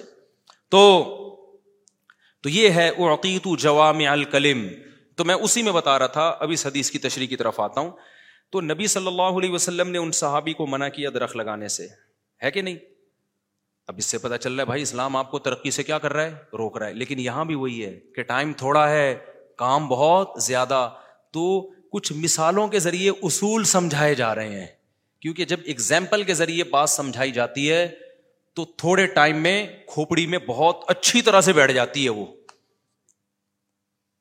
بہت اچھی طرح سے بیٹھ جاتی ہے۔ جیسے وہ نیوٹن کے سر پہ سیب گرا تھا، ایک مثال سامنے آ گئی۔ اس نے قانون بنا کے پیش کیا کہ دیکھو، اگر وہ سیب کی مثال نہ ہوتی تو نیوٹن سمجھاتا رہتا، ہم کہتے ٹرائی کر کے دیکھتے ہیں۔ آپ لیٹے ٹھیک ہے۔ تو تو مثال سے بات سمجھ میں آ جاتی ہے۔ تو یہاں بھی نبی نے ایک مثال دے دی۔ لیکن دوسری طرف حدیث میں کیا ہے؟ بخاری مسلم کی حدیث ہے۔ جس نے درخت لگایا، جب تک چرند پرند بھی کھائیں گے، انسان تو دور کی بات بھائی۔ چرند پرند بھی کھائیں گے نا، تمہارے مرنے کے بعد بھی ثواب ملتا رہے گا۔ یہاں ترقی کے لیے ایسا موٹیویٹ کیا جا رہا ہے کہ یہ موٹیویشن گورے کے پاس بھی نہیں ہے۔ وہ تو آپ کو جو موٹیویٹ کرے گا، وہ تو صرف اس دنیا کی حد تک کرے گا نا۔ کہ بھائی آپ درخت لگائیں انوائرمنٹ صحیح ہوگا آکسیجن لیول بڑھے گا اور آپ چھاؤں میں اور پھل آرگینک چیزیں، بھنڈی آرگینک وغیرہ وغیرہ، یہ سب بتا کے آپ کہو گے کب تک؟ کہے گا جب تک آپ اسی سال کے نہیں ہو جاتے۔ پچہتر ہر آدمی کی اپنی اپنی ایج ہے بھائی۔ اس کے بعد کیا ہوگا؟ اس کے بعد گئے ختم مٹی۔ پھر قوم کھائے گی تو قوم کھانے کا کھانے کا مجھے کیا ہوگا؟ کہہ رہے ہیں، آپ کو نہیں ہوگا، قوم کو فائدہ ہوگا۔ آپ کے لگاؤ گے بھنڈی، آپ کھائے گی کون؟ مجھے پتا چل جائے، میں بھنڈی اس لیے لگا رہا ہوں کہ قوم کھائے گی تو میں تو لگاؤں نہیں بھنڈی بھائی۔ لگاؤں گا لیکن اتنی موٹیویشن نہیں رہے گی۔ کیا خیال ہے بھائی؟ وہ وہ بات نہیں رہے گی یار۔ چلو، دوسروں کے لیے بھی کر لیتا، کرنا چاہیے کہ وہ موٹیویشن نہیں رہتی۔ وہ بات نہیں رہتی۔ تو پھر تو آپ بس اس دنیا کے لیے درخت لگاؤ گے۔ اور اس کا بھی کوئی بھروسہ نہیں ہے۔ آپ کہو گے، تبھی جو ہمیں انگریز ترقی کرتے ہیں، وہ تو نظر آ رہے ہیں۔ جو نہیں کرتے نا، وہ کہتے ہیں، چھوڑو یار لائف کو انجوائے کرو، سٹا لگا کے مر جاؤ۔ وہ نظر نہیں آ رہے ہمیں۔ اسٹرگل بہت ہوتی ہے۔ ابھی میں جیسے اسلام آباد گیا، وہاں بڑی دنیا کے تاجر لوگ آئے ہوئے تھے۔ بڑا اچھا ایک پروگرام تھا، جس میں انہوں نے موٹیویٹ کیا لوگوں کو پیسہ کمانے کے طریقے۔ بتایا، اچھی بات ہے، پاکستانیوں کو سکھاؤ پیسہ کمانے کا تاکہ ہم بھکاری پن سے نکلیں۔ لیکن وہاں ایک بات یہ بھی ہے، وہاں تو آپ سب وہ نظر آ رہے ہیں جو کامیابی جن کے قدم چوم رہی ہے، جنہوں نے یوٹیوب پہ چینل بنائے ٹک ٹاک پہ اور اوپر چلے گئے۔ میں سوچ رہا ہوں ایک پروگرام ایسا بھی کروں جنہوں نے پانچ سال ہو گئے کہہ رہے ہیں ہمارا چینل اوپر جا ہی نہیں رہا۔ کل ایک بندہ آیا ملنے کے لیے۔ کہہ رہے میں نے اتنی محنت کی ہے چینل کو چلانے کی اور اس میں کیا کیا کانٹینٹ میں نے کہا، آپ کا کانٹینٹ معیاری نہیں ہو کہہ رہے ہیں، سب کچھ کر کے دیکھ لیا۔ ٹھیک ہے نا؟ تو ایسے بھی لوگ ہیں بہت سارے دنیا میں۔ اور ایسے بھی لوگ ہیں جو سرے سے محنت کرتے نہیں، اوپر پہنچ جاتے ہیں۔ ایسے بھی لوگ ہیں کر کر کے پھر بھی نہیں آتے۔ ہر طرح کا مال چل رہا ہے مارکیٹ میں۔ ہر طرح کا مال چل رہا ہے۔ تو جن کو محنت کا پھل مل گیا، ان کو تو موٹیویشن مل جاتی۔ جن کو پھل نہیں ملا، ان کو کیا ملے گا؟ وہ تو مایوس ہوتے ہیں۔ تو ان کو مایوس ہونے کی ضرورت نہیں ہے۔ بھائی، آپ اس کو آخرت سے جوڑ دو۔ آپ تجارت کر رہے ہو، اس لیے تاکہ اوپر والا ہاتھ اللہ کو نیچے والے ہاتھ سے پسند ہے۔ میرا مقصد کیا ہے؟ اللہ کی رضا کھلانے والا بنوں بیکاری نہ بنوں۔ تاجر بن جاؤ، ٹھیک ہے، نہیں بنے، ثواب مل جائے گا۔ پھر مایوسی کس بات کی بھائی؟ کہتے ہیں کاہے کی مایوسی انڈین اس طرح بول رہے کاہے کی مایوسی۔ تو ٹکلا ہو گیا، کاہے کا ٹکلا۔ بعد نکل آئیں گے وہ جب عمرہ میں گنجے ہوتے ہیں نا، تو انڈین اس کو بولتے ہیں ٹکلا۔ میں سمجھتا تھا مذاق اڑا رہے ہیں پتا چلا وہ انڈین میں کہتے ہی ٹکلا ہے کچھ انڈین کے الفاظ جو ہے نا، بڑے وکری ٹائپ کے ہوتے ہیں۔ تو وہ کہہ رہے تھے وہ ٹکلا ہو کے آ جا۔ میں نے کہا، یار بےچارے کو ٹکلا نہ کراؤ، گنجا کرا دو۔ کہہ رہے تھے، نہیں، یہ پتا چلا وہ ٹکلا ہی عزت کے ساتھ کہتے ہیں اس کو۔ تو کاہے کا، کاہے کے بال ہیں تیرے؟ ٹکلا کیوں نہیں ہو جاتا؟ میں تھوڑی تھوڑی سیکھ رہا ہوں ان سے کیونکہ انڈین بہت زیادہ بیان سنتے ہیں میرا۔ تو ان سے تھوڑے سا نا ہندی کے الفاظ میں آہستہ آہستہ کوشش کر رہا ہوں سیکھنے کی۔ خیر، تو اب کیا ہے؟ نبی صلی اللہ علیہ وسلم نے فرمایا کہ مرنے کے بعد چرند پرند بھی انسان تو دور کی بات۔ ایک چڑیا بھی اس میں گھونسلہ بنا کے رہے گی نا۔ تو ان جانور پر بھی احسان کرنے کا ثواب ملتا ہے کہ نہیں ملتا؟ کتے کو پانی پلانے پر اللہ نے بخشش کی تھی۔ تو ایک پرندہ بھی دانا کھائے گا، یہ بھی صدقے کا ثواب تمہیں ملے گا۔ تو یہاں ترقی کے لیے ایسی موٹیویشن مل رہی ہے ہمیں کہ غیر مسلم تو اس کا تصور بھی نہیں کر سکتا۔ اب غیر مسلم نے کیا کیا؟ پہلی قسم کی ترقی، جس میں درخت سے منع کیا جا رہا تھا، نیت ٹھیک نہیں تھی ان کی۔ وہ دنیا کی حوث کی وجہ سے ترقی کر رہے تھے۔ اور دوسری ترقی میں دنیا کی حوث شامل نہیں تھی، اپنی اور انسانیت کی خدمت۔ دوسری ترقی کو پروموٹ کیا جا رہا ہے، پہلی والی ترقی کو کی حوصلہ شکنی کی جا رہی ہے۔ یہ فرق غیر مسلم کے پاس بولو نہیں ہے۔ تبھی وہ ڈپریشن میں جاتے ہیں۔ تبھی جب ان کو غلط طریقوں سے ترقیوں کا بھی موقع ملتا ہے تو بڑی بڑی قومیں دوسری غریب قوموں کا خون چوسنا شروع۔ جیسے کہ دنیا کے بڑے بڑے کنٹریز نے دیکھے نا، عراق کا خون چوسا، افغانستان کا خون چوسا۔ تو یہ کیا کہ یہ جو ابھی جو اسرائیل کر رہا ہے جو کچھ، یہ کیا انسانیت اس کی اجازت دیتی ہے؟ آپ کہہ سکتے ہو اسرائیل ظلم کر رہا ہے، باقی تو نہیں کر رہے تو باقی چپ بیٹھے ہوئے ہیں، تو یہ ظلم نہیں ہے کیا؟ وہ اس کو سپورٹ کر رہے ہیں۔ کس بیس پہ کر رہے ہو بھائی؟ اگر انسانیت کی خدمت کے لیے تم نے یہ ترقی کی ہے، بم بنائے ہیں، تو یہ کیا ہے؟ ان نہتوں پر تم کیا کر رہے ہو ان کے ساتھ تم؟ لوگ کہتے ہیں انہوں نے پہل کی تھی، تو پہل جو انہوں نے، یہ یہ غلط ہے، انہوں نے پہل نہیں کی ہے بھائی۔ آپ جب کسی کے گھر پہ قبضہ کر لو اور وہ آپ کا گریمان پکڑے، تو آپ کے گریمان پکڑنے میں پہل تم نے کی ہے۔ یہ کوئی بات ہے یار۔ یہ مجھے اور پانچویں کلاس کے بچے کو یہ باتیں سمجھ میں آتی ہیں کیا ان بڑی طاقتوں کو سمجھ میں نہیں آ رہی ہوں گی؟ تو گھننے بنے ہوئے ہیں، گھننے۔ وجہ کیا ہے؟ بھائی ترقی ہی جب مقصد ہے، اس میں آخرت سے لنک ہی نہیں ہے، تو یہی ترقی آپ کو حیوان اور درندہ بنا دیتی ہے۔ تو اسلام قطن ترقی سے نہیں روکتا بھائی۔ اسلام اس ترقی کو کیا کرتا ہے؟ کہ آپ کا ایک ویژن ہونا چاہیے اور وہ ایک الٹیمیٹ ویژن کے ساتھ اس کا لنک ہونا چاہیے۔ وہ الٹیمیٹ ویژن ہے اللہ کی رضا۔ وہ لنک نہیں ہوگا تو یہی ترقی عذاب بن جائے گی۔ مجھے ترقی سے ایک اور بات یاد آئی۔ آج کل ایک اسکالر یو ٹیوب پہ آ رہے ہیں، میں نام نہیں لوں گا کیونکہ پھر بعض لوگ غیر مشہور ہوتے ہیں، نام لینے سے مشہور ہو جاتے ہیں۔ محترم کی نیت بظاہر اچھی معلوم ہوتی ہے یا شاید غلط نیت ہو ہمیں نیتوں کا نہیں پتا۔ اپنی اس اپنے خیال کے مطابق وہ قرآن کی خدمت کر رہے ہیں، قرآن کو صحیح قرار دیتے ہیں، قرآن زبردست کتاب ہے، اسلام زبردست ہے۔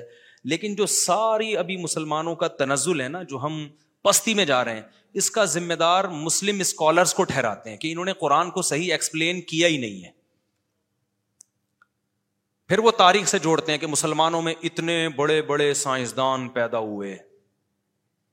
پتا ہے چار پانچ سو سال ایسا عرصہ اس دنیا پہ گزرا ہے کہ ہر فیلڈ میں نام اگر تھا تو مسلم سائنٹسٹ کا، مسلم سائنٹسٹ کے علاوہ کسی اور کا نام ہی نہیں تھا۔ پوری دنیا اندھیروں میں ڈوبی ہوئی تھی۔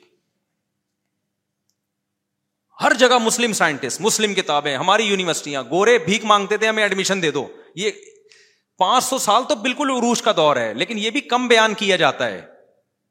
اندلس کی حکومت الگ تھی، بغداد کی جو رسد گاہیں بنی تھیں پورا بہت ساری ٹرمز استعمال ہوتی ہیں ابھی تک۔ اب تنزل کیسے آیا؟ تو ایک اسکالر ہیں، آج کل یوٹیوب پہ ویڈیوز بنا رہے ہیں، وہ کہہ رہے ہیں، دیکھو بھائی ان مفتیوں نے ان سائنسدانوں کے خلاف فتوے دیے ان علماء نے دقیانوسی میں کہا کہ اسلام اور سائنس کا آپس کا رشتہ نہیں ہے۔ انہوں نے ان کو جیلوں میں ڈالا۔ بالکل جو گیلیلیو کے ساتھ کیا تھا نا، پادریوں نے اس نے کہہ دیا تھا نا، زمین گولے تو اٹھا کے اس کو لٹکا دیا. یا لٹکانے کا فیصلہ دیا، پتہ نہیں لٹکایا کہ نہیں لٹکایا، مجھے نہیں پتا، لیکن اس کو مارا پیٹا بہت تھا. تو جو کام پادریوں نے سائنسدانوں کے ساتھ کیا، وہی مسلمانوں نے اپنے سائنسدانوں کے ساتھ کیا. تو یہ مسلم اسکالر اور مسلم علماء سائنسی ترقی میں پہلے بھی رکاوٹ تھے، آج بھی رکاوٹ ہیں، جبکہ اسلام تو غور و فکر کا حکم دیتا ہے۔ قرآن کی بہت سی آیتیں انہوں نے پڑھی، غور و کرو، غور فکر کرو۔ تو یہ تو غور و فکر سے لوگوں کو روکتے ہیں۔ تو نیچے لوگوں کی کمنٹس، یار، کاش ایسے اسکالر پہلے پیدا ہو جاتے۔ تو دیکھیں کلی مت حقن ارید ابھی حل باطل یہ جو جو بھی اس طرح کے اسکالرز کر رہے ہیں نا باتیں، آپ کو عالم اسلام میں جتنے بھی بڑے بڑے اسکالرز علما گزرے، ان سے کٹا رہے ہیں۔ اکثر ان کی باتوں میں سکم ہوتا ہے، کچھ گڑبڑ کر رہے ہوتے ہیں یہ۔ یہ بات درست ہے، کچھ مسلم سائنسدان ایسے گزرے جن کے خلاف علما کے فتوے تھے۔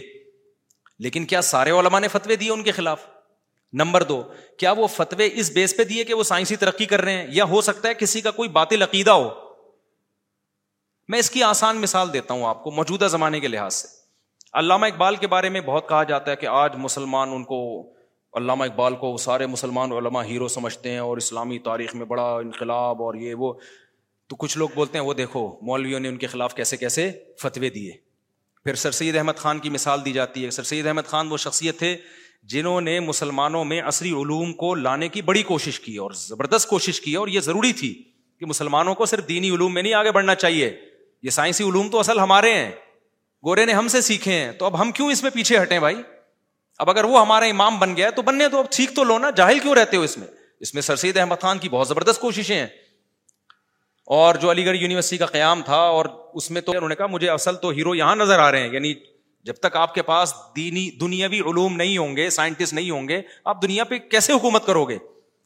تو بہت اچھی کوشش تھی ان کی۔ لیکن کیا ہوا کہ ان کے چند نظریات غلط تھے۔ وجود کے منکر ہو گئے، وہ جنات کے وجود کے منکر ہو گئے۔ جبکہ جنات کا وجود نہ سائنس کے خلاف ہے، فرشتوں کا وجود بھی سائنس کے خلاف نہیں ہے، سائنس اس سے خاموش ہے۔ تو ان دو تین چیزوں پہ علماء نے ان کی مخالفت کی۔ اب اسکالر فوراً کیا پیش کر دیں گے؟ دیکھو، ایک پڑھا لکھا سر سید احمد خان پیدا ہوا تھا، جو چاہتا تھا کہ مسلمانوں میں سائنسدان پیدا ہوئے ہوں، مولویوں نے کیسی اس کی ٹانگیں کھینچی ہیں۔ یار، یہ آپ غلط بیانی سے کام لے رہے ہو۔ اس سے یہ لگے گا کہ یہ مولوی سائنس کے خلاف ہیں۔ یہ غلط ہے بھائی۔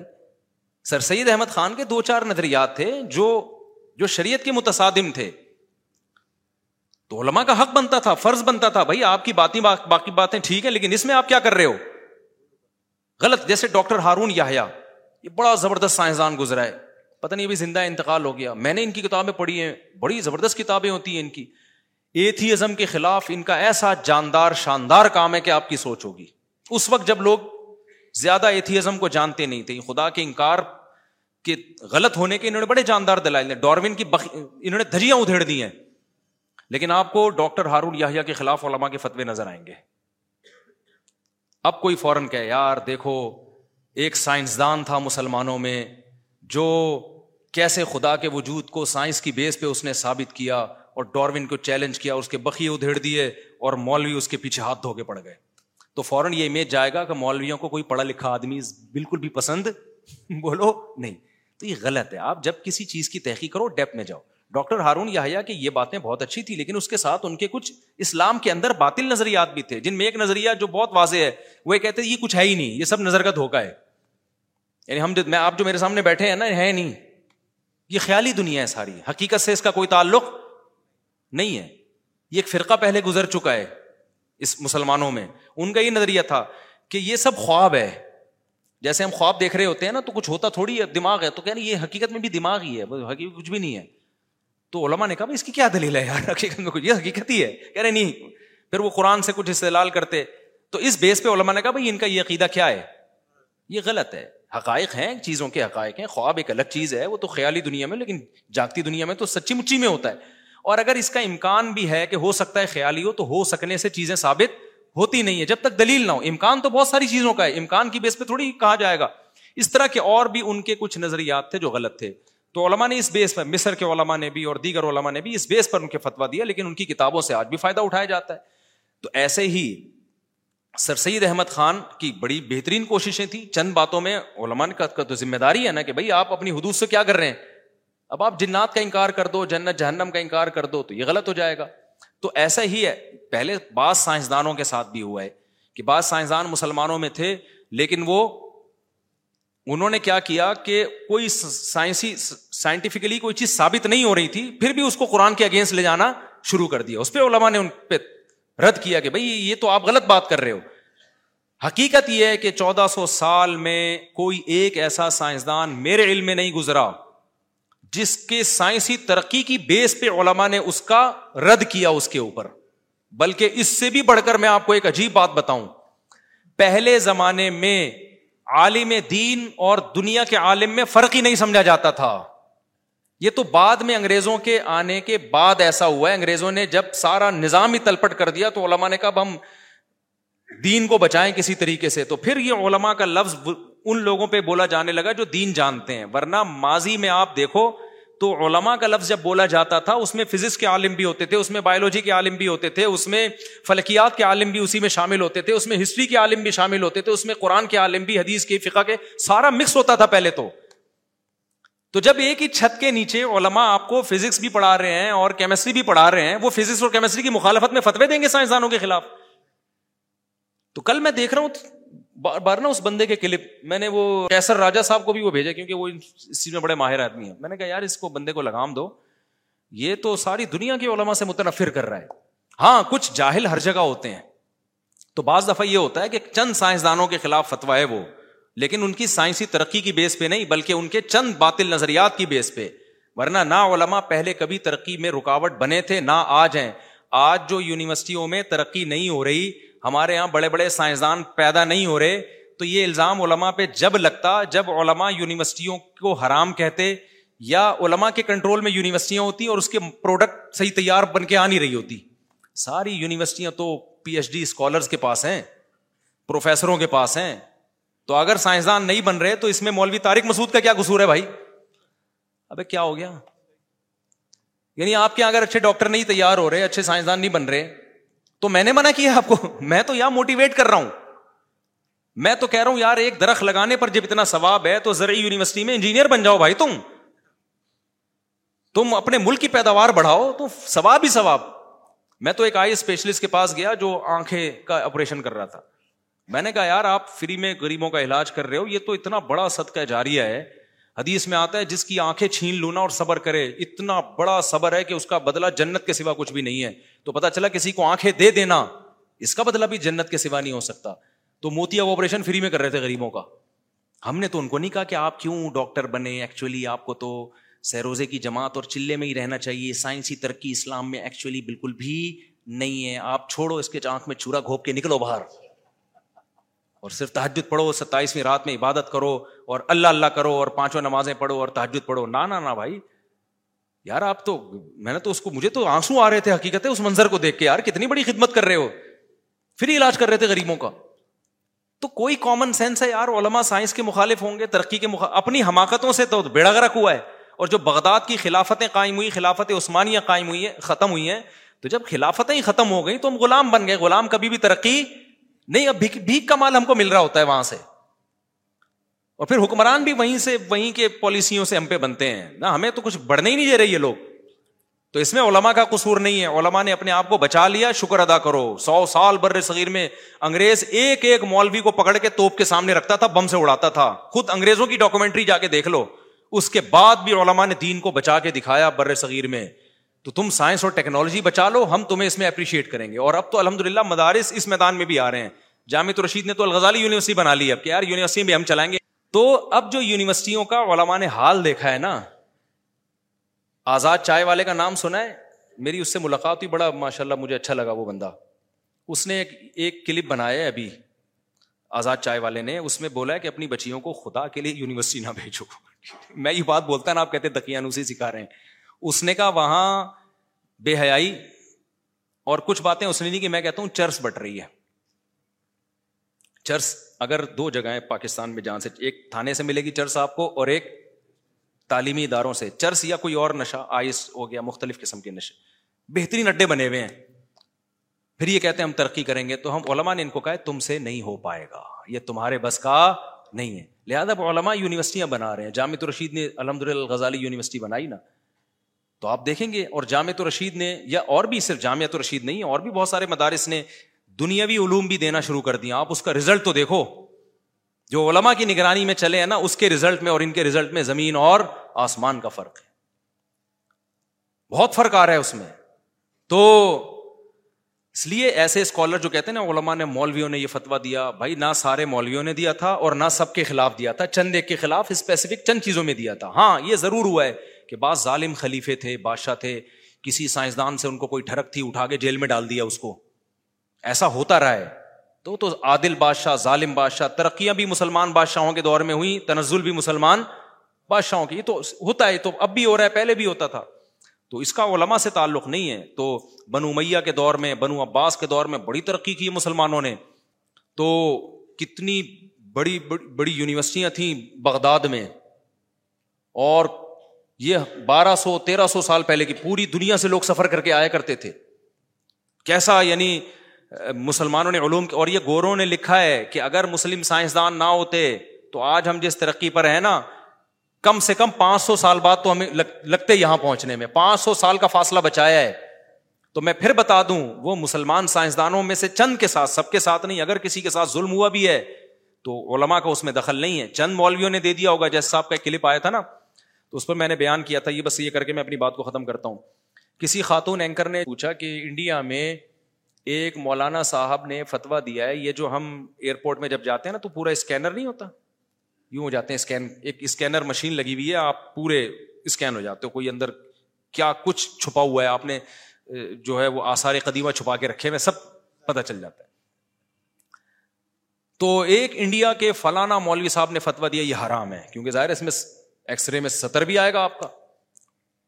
تو حسن نثار صاحب نے پوری تقریر جھاڑ دی، ان مولویوں نے یہ کیا، ان مولویوں تو، اب ظاہر ہے سیکورٹی کے لیے تو ضروری ہے نا یہ، کیونکہ ایسے واقعات ہوتے ہیں، لوگ کھا کے چلے جاتے ہیں غلط چیزیں۔ تو اسکینر ضروری ہے، اسکین کرنا ضروری ہے، ورنہ بڑے بڑے ہاتھ سے دنیا کوئی بم کھا کے چلا جائے اور جہاز میں خود کچھ یعنی گرنیڈ لپیٹا اور چلا گیا اندر۔ ایک مثال دے رہا ہوں، ایسا ہوتا نہیں ہے، میں سمجھانے کے لیے۔ اور چلا گیا، جہاز میں بیٹھ گیا، اڑ گیا، سب کو اڑا دیا اس نے۔ کچھ بھی ہو سکتا ہے۔ تو سیکورٹی کے لیے کسی عالم نے ناجائز نہیں کہا اس عمل کو، بھائی سیکورٹی کے لیے ضروری ہے۔ انڈیا کے گاؤں میں کسی مولانا نے فتوا دیا حرام۔ تو اینکر نے حسن نثار صاحب سے پوچھا، یہ دیکھو فلاں مولوی نے فتوا دیا۔ حسن نثار صاحب، اللہ ان کو کو عزت دے، میں میرا ان کو ذاتی دشمنی نہیں ہے۔ پورا کلپ پروگرام مولویوں کے خلاف۔ یہ مولوی ترقی میں رکاوٹ ہے یہ ان چکروں میں لگے ہوئے ہیں۔ سطر نظر آ جائے گا اور یہ ہو جائے گا اور یوں ہو جائے گا۔ اب یہ برباد کر دیں گے۔ ارے یار دنیا میں کروڑوں علماء ہیں، مفتی ہیں۔ ایک انڈیا کے کسی گاؤں میں کسی نے کچھ بھی پھینک دی، آپ اس کو ایشو بنا کر سارے علماء کو۔ یہاں کے عالم نے، ہم نے کوئی کہا یہ ناجائز ہے؟ مفتی تقی صاحب نے کہا یا کسی بریلوی عالم نے، یا کسی اہل حدیث عالم نے۔ تو بالکل جیسے حسن نثار صاحب نے یہاں خیانت کی نا، ایک کی وجہ سے سب کو لپیٹ دیا۔ ایسے ہی بعض اسکالر خیانت کرتے ہیں۔ کسی نے فتوا دے دیا علامہ اقبال کے خلاف۔ کسی بات پہ، وہ بھی اس کی شخصیت کے خلاف نہیں، اس کو اٹھا۔ یہ مولوی تو اس وقت ان کے خلاف تھے۔ کسی نے فتوا دے دیا کسی مسلمان سائنسدان کے خلاف۔ یہ مولوی دیکھو سائنسدانوں کے۔ اب ایک نے دے دیا سارے علما اس کے ذمہ دار تھوڑی ہیں۔ کوئی بھی اٹھا کے کچھ بھی لکھ دے، یہ تھوڑی کہ اب آپ نے کہا کہ ان کی کتابوں سے نکال کے دکھاؤ گے آپ۔ تو یہ مارکیٹ میں بہت ہو رہا ہے، اس لیے پروپیگنڈے کی دنیا ہے یو ٹیوب اس سے خیر کا کام بھی ہوتا ہے تو پروپیگنڈا بھی دبا کے ہوتا ہے۔ وہ اسکالر آج کل بہت مشہور ہو رہے ہیں۔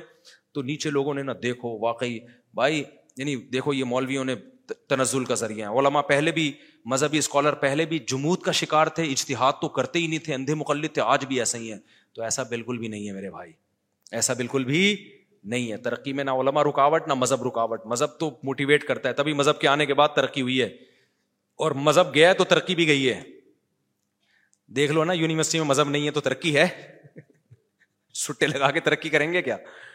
گرل فرینڈ بوائے فرینڈ چل رہا ہے، دو چار پڑھ لیتے ہیں، وہ اپنی اس پہ پڑھتے ہیں، قابلیت پہ۔ اس میں اس کا یونیورسٹی کا کوئی دخل نہیں ہوتا۔ تو ہم کہاں چلے تھے کدھر نکل گئے؟ اب بات کو دو منٹ میں سمیٹتا ہوں۔ جو آیت میں لے کے چلا تھا۔ تو میں یہ عرض کر رہا تھا کہ یہ جو قرآن قیامت کی ہولناکیاں بیان کر رہا ہے نا، یہ اسی لیے بیان کر رہا ہے کہ قرآن اس ترقی کا قائل ہے جو آپ کو آخرت سے جوڑ دے۔ کیونکہ اللہ بتا رہے ہیں کہ یہ ترقی ختم ہو جائے گی۔ لہذا فنا ہونے والی چیزوں پہ محنت مت کرو۔ اگر اس ترقی کو آخرت سے جوڑو گے تو جب یہ کائنات ختم ہو جائے گی تو اس کا ریزلٹ تمہیں آخرت میں ملے گا۔ تم ڈاکٹر بن رہے ہو، میں نے دیکھا ہے ایم بی بی ایس مکمل کیا، مر گئے۔ محنت ضائع ہو گئی کہ نہیں ہو گئی؟ لیکن اگر آخرت سے جوڑ دیتے کہ یار ہم اس لیے بن رہے ہیں تاکہ لوگوں کا علاج کریں، بے شک پیسے بھی لیں گے۔ ایک آدمی حرام چیز کو بھی تو ذریعہ بنا سکتا ہے نا، لیکن ایک مقدس پیشے کو ذریعہ بنائے۔ آج آپ کو پتا ہے کچھ موٹیویشنل اسپیکر پیسہ کمانے کی ترغیب دے رہے ہیں اور کہنے تعلیم حاصل مت کرو، بس دولت چھاپو دولت چھاپو۔ وہ جب بیمار ہوتے ہیں تو کس کے پاس جاتے ہیں؟ ڈاکٹر کے۔ اگر وہ ڈاکٹر شروع سے ہی یو ٹیوبر ہوتا اور ولاگ بنا بنا کے صرف نوٹ ہی چھاپ رہا ہوتا، تو ولاگر جب بیمار ہوتا تو اس کا علاج کرتا۔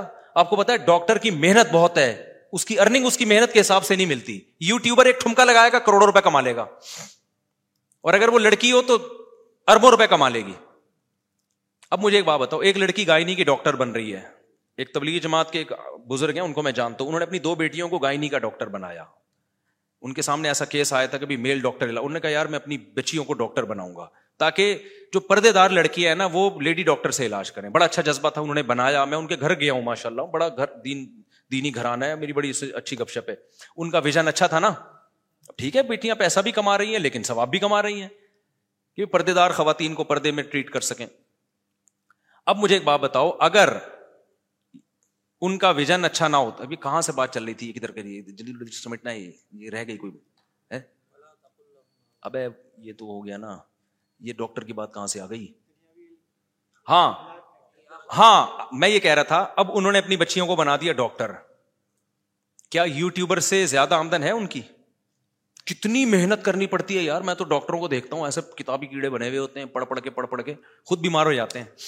پیناڈول کھا کھا کے تو پڑھ رہے ہوتے ہیں یہ جتنی محنت ہے نا اس کا اتنا آؤٹ پٹ نہیں ہے اسٹریس میں الگ جاتے ہیں سرجن اکثر جلدی مر جاتے ہیں پتا ہے آپ کو میں نے ڈاکٹر سے پوچھا یہ سرجن کی عمر اتنی انہوں نے کہا یہ آپریشن کے دوران اسٹریس بہت ہوتی ہے سرجن کو لیکن اس کا آؤٹ پٹ ایک ٹھمکا لگانے والی کو دیکھ لو آپ یہ خوبصورت سی لڑکی ہو دو چار اسٹائل میں ٹھمکے مار کے چلا دے دے مار ساڑھے چار پیسہ ہی پیسہ کوئی محنت ہوئی اس کی وہ ٹھمکے بھی اس نے کسی انسٹیٹیوٹ میں جا کے نہیں سیکھے یو ٹیوب پہ ہی سیکھے اس نے۔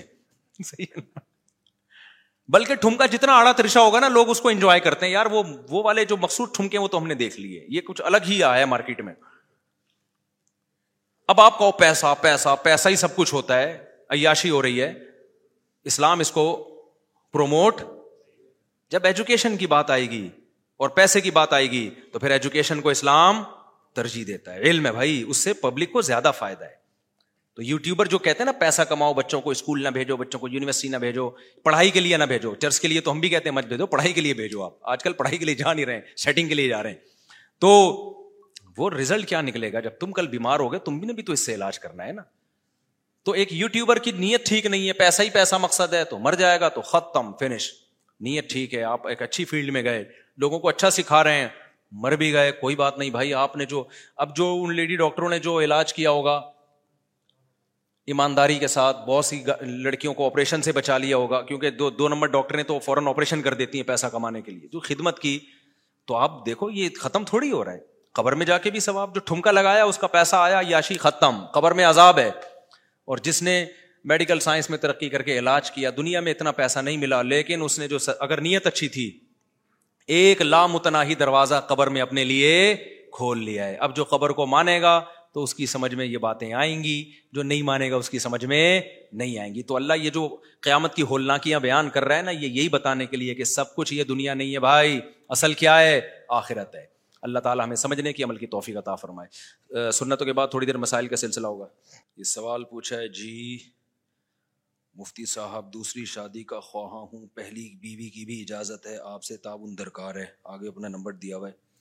بھائی جان، میں یہ کام نہیں کرتا، میں لوگوں کی شادیاں نہیں کراتا، میرے پاس اتنا ٹائم تھوڑی ہے۔ آپ کہہ سکتے ہیں انسانیت کی خدمت کر لو آپ۔ علماء نے لکھا ہے کہ ایک عالم دین اگر سبیل کھول کے بیٹھ جائے کہ لوگوں کو پانی پلاؤں گا میں۔ تو اس میں ثواب کے بجائے اس کو گناہ ملے گا۔ اس لیے کہ یہ کام کوئی بھی کر سکتا ہے۔ تو آپ نے جو علم حاصل کیا، آپ اس کو فوکس کریں۔ اس کو، وہ جو علم کی پیاس ہے، وہ لوگوں کی بجھائیں آپ۔ سمجھ رہے ہو کہ نہیں سمجھ رہے؟ تو اب ایک ڈاکٹر ہے۔ اب لوگ کہتے ہیں، نہیں علما کو تو چاہیے، یہ کریں، سبیلے کھول کے بیٹھیں۔ کوئی ڈاکٹر کو کبھی یہ مشورہ نہیں دے گا۔ اب ایک ڈاکٹر نے ایم بی بی ایس کیا، کسی بھی خاص فن میں اس نے اسپیشلسٹ بنا وہ اس فیلڈ کا۔ اب وہ لوگوں کا کینسر کا علاج کر سکتا ہے۔ آپ اس کو مشورہ دو گے کہ وہ مٹکا لے کے بیٹھ جائے اور پیاسوں کو پانی پلانا شروع کر دے۔ لوگ کہیں گے، اس کو میں کسی کو بھی بٹھا دو یار، تم جس فیلڈ کے ماہر ہو، اس میں ہر ایک تھوڑی ماہر ہوتا ہے۔ تو اسی طرح بھی دین کے علم کا ایک شعبہ ہے واض و نصیحت ہے، فتویٰ ہے، تحقیقی کام ہے تبلیغی اسفار ہیں، یہ ساری چیزیں ہیں۔ آپ کہہ سکتے ہیں، پھر ولاگنگ بھی نہ کیا کریں مفتی صاحب، وہ بھی آپ پہ سوٹ نہیں کرتی۔ تو ولاگنگ مجھ پہ سوٹ نہیں کرتی، یقیناً نہیں کرتی ہوگی شاید۔ لیکن کچھ فارغ وقت میرے تفریح کا بھی تو ہوتا ہے نا۔ تو اسی کو میں کیمرے میں بند کر دیتا ہوں الگ سے میں اس کے لیے سفر نہیں کرتا۔ کچھ کام ویسے ہی کر رہا ہوتا ہوں تو چلو یار، میں نے بھنڈی لگائی ہے ابھی۔ اپنے شوق سے لگوائی ہے۔ لگائی بھی ہے، لگوائی بھی ہے۔ تو اس کی میں نے ویڈیو بنا لی تاکہ لوگوں کو ایک موٹیویشن مل جائے۔ تو وہ ضمن کام ہو رہے ہیں۔ تو ایسے ہی کبھی کبھار کسی کا رشتہ بھی کرا دیتا ہوں میں۔ اتفاق سے ہو گیا، چل بھائی یہ آیا ہوا تھا، اس نے کہا چل بھائی اس کو اس کو پہنا دیا، اس کو اس کو پہنا دیا۔ تو اگر ویڈیو میں آ جائے تو یہ تھوڑی کہ اب مفتی صاحب شادیاں کراتے ہیں اور اس کی ولاگنگ کرتے ہیں۔ تو جو کام ہمارا ہے نا، ہم کو اسی میں رہنے دینا چاہیے۔ کائنڈلی دوسرے کاموں میں ہمیں مت الجھائیں۔ اور اس میں آپ کہہ سکتے ہیں، اس میں کیا جا رہا ہے؟ آپ اس کی ادھر کرا دیں، اس کے۔ بھائی ایسا نہیں ہوتا۔ بڑے مسائل ہیں۔ پتہ نہیں کون کون اٹھ کے آتا ہے، ہمیں کیا پتا صحیح ہے، دو نمبر ہے، ایک نمبر ہے۔ پھر آگے شادی ہو گئی، وہ دو نمبر لڑکی نکلی، وہ ایک نمبر لڑکی ایک نمبر کو دو نمبر مل گیا۔ تو یہ اتنے بکھیڑے ہیں، لوگوں کی ایک عادت ہے۔ آپ کسی کا کام بنا دو نا، مشورہ دو اس کو، یا اس کی مدد کرو۔ کام اچھا نکل گیا تو آپ پہ نہیں ڈالے گا۔ بولے گا، میں نے کیا ہے۔ اور بگڑ گیا تو بولے گا، انہوں نے کروایا تھا یہ۔ تو آگے بیسیوں مسائل ہیں، پھر ایک لائن لگ جائے گی۔ تو جو کام جس کا ہے اسی کو ساج حالانکہ میں اس کے ذریعے پیسہ کمانا چاہوں، کروڑوں روپے کما سکتا ہوں، نوٹ چھاپنے کی مشین بن سکتا ہوں میں۔ کیونکہ میں دو ہزار پانچ سے شادیوں میں بیان کر رہا ہوں۔ مجھے کتنے لوگوں نے کہا، آپ شادی دفتر کھولیں، آپ کو تو کچھ کرنے کی ضرورت ہی نہیں صرف دو گھنٹے آفس میں بیٹھے آپ۔ اتنا پیسہ آئے گا۔ میرے نام پہ لوگوں نے پیسہ کما لیا اس فیلڈ میں آ کے۔ اتنا پیسہ آئے گا۔ صرف جو فارم فل کرنے کی جو رجسٹریشن فیس ہی ہزار پندرہ سو روپئے کم سے کم ہوتی ہے۔ تو میرے پاس آپ کیا کیا خیال ہے؟ ہزاروں لاکھوں لوگ رجسٹریشن کروائیں گے میرے پاس۔ ان کی شادی ہونا اور رجسٹریشن فیس سے ہی ٹھیک ٹھاک آمدن ہو جائے گی۔ پھر آگے کروانے کے پھر جو شادی کروا دی تو ڈیڑھ لاکھ، دو لاکھ، تین لاکھ، دس دس لاکھ بھی لوگ لے رہے ہیں۔ اور پھر میری بات بھی لوگ سنتے ہیں، اگر میں کسی کو مشورہ دوں، اس سے کر لو ادھر میرا کانچا کھلا ہوا ہو۔ وہ لوگ مشورے کو بھی اہمیت دیتے ہیں۔ تو ہم تو نوٹ چھاپنے کی مشین بنے ہوتے۔ لیکن وہی بات ہے یار، اگر ہم نے علم دین اس لیے حاصل کیا تھا کہ نوٹ چھاپنے کی مشین بننا ہے، تو اپنے جو کام ہے، اس کو فوکس کرنا چاہیے، جو جو ہماری فیلڈ ہے۔ سمجھتے ہو؟ تو جو جس کی فیلڈ ہے اس میں تو شادیاں کرانا ہمارا نہ کام ہے، نہ ہمیں پہ یہ مجھے تو سوٹ نہیں کرتا، یہ اچھا بھی نہیں لگتا کہ یہ زنانا کام لگتا ہے، یہ زنانا لیڈیز والا کام۔ تو یہ عورتوں، عورتیں اس میں بڑی ماہر ہوتی ہیں، وہ جا کے ادھر کی ادھر پہنا دی، اس کو ادھر۔ وہ ان کو گھروں کا پتا ہوتا ہے، کون بھاگی ہوئی ہے، کون بیٹھی ہوئی ہے، کس کا کس سے چکر چل رہا ہے، سب پتا ہوتا ہے ان کو۔ تو خواتین پہ زیادہ سوٹ کرتا ہے۔ دفتر کھولیں، خواتین لوگوں کی شادیاں کرائیں، پیسہ بھی کمائیں، ثواب بھی ملے گا، ان کو ثواب بھی ملے گا اس پہ ان شاء اللہ سلو الحبیب۔ مرد بھی کرتے ہیں، وہ بھی ٹھیک ہے، مرد بھی کریں یہ کام، لیکن یہ علما پہ میرا خیال ہے سوٹ نہیں کرتا یہ کام۔ مردے نہلانا ہو گیا، یہ سب اسی میں سے تعلق ہے ان چیزوں کا۔ حضرت عمر جب خلیفہ تھے، حضرت کیا فاقوں میں زندگی کیوں گزاری؟ جبکہ حدیث میں تو آتا ہے، اگر اللہ چاہ، اللہ نے دیا تو اس کا اظہار بھی ہو جاتا۔ تو بھائی حضرت عمر کو اللہ نے بہت تھوڑا دیا تھا، کیونکہ جو دیا تھا وہ سارا صدقہ کر دیتے تھے۔ بیت المال سے اپنی تنخواہی بہت کم رکھی ہوئی تھی، تو اس لیے وہ فاقوں میں تھے۔ تو جب اللہ دے تو پھر ظاہر کرے نا، جب اللہ نے دیا ہی نہیں ہے رسک میں تنگی دی ہے، تو پھر کیسے ظاہر کرے گا وہ؟ تو اس نے، انہوں نے اس پہ گزارا کیا۔ امام ابو حنیفہ کے مقلد اگر سب سے زیادہ ہیں تو چار چاروں اماموں میں، تو پھر رف الدین کرنے والے زیادہ کیوں ہیں دنیا میں؟ یہ بات غلط ہے رف الدین نہ کرنے والے دنیا میں زیادہ ہیں، صحیح ہے نا؟ پورا بنگلہ دیش کی آبادی، انڈیا کے مسلمانوں کی آبادی، پاکستان کی آبادی، پورا افغانستان، ایران میں جتنے حنفی ہیں، اور یہ یہی آبادی بہت کراس کر جاتی ہے۔ ایک ارب تو خالی انڈیا، پاکستان، بنگلہ دیش، برما۔ برما میں میں گیا ہوں ٹوٹلی ہنڈریڈ پرسینٹ مسلمان فقہ حنفی کو فالو کرتے ہیں۔ ایک بھی ایسا نہیں ہے جو غیر حنفی ہو۔ یہ سب وہ جگہ جہاں قدیم اسلام آیا۔ اسی طرح میں بخارا گیا سمرکند گیا، ازبکستان گیا، پھر ترکی، ٹوٹلی حنفی ہے۔ اللہ یہ کہ بارڈر جو شام کا، پھر شام میں آدھے حنفی آدھے شافی ہیں۔ تو یہ پوری تعداد اگر ملا کے دیکھی جائے نا، کیونکہ ہماری ٹریولنگ جو ہوتی ہے، زیادہ تر سعودی عرب ہوتی ہے، عام عام لوگوں کی۔ تو ان کو ایسا لگتا ہے کہ رف الدین کرنے والے زیادہ ہیں۔ یہ پھر بھی میں بتا دوں، یہ کوئی اتنا بڑا ایشو ہے نہیں۔ اگر رف الدین کرنے والے زیادہ بھی ہوں تو کوئی اتنا بڑا ایشو ہے نہیں۔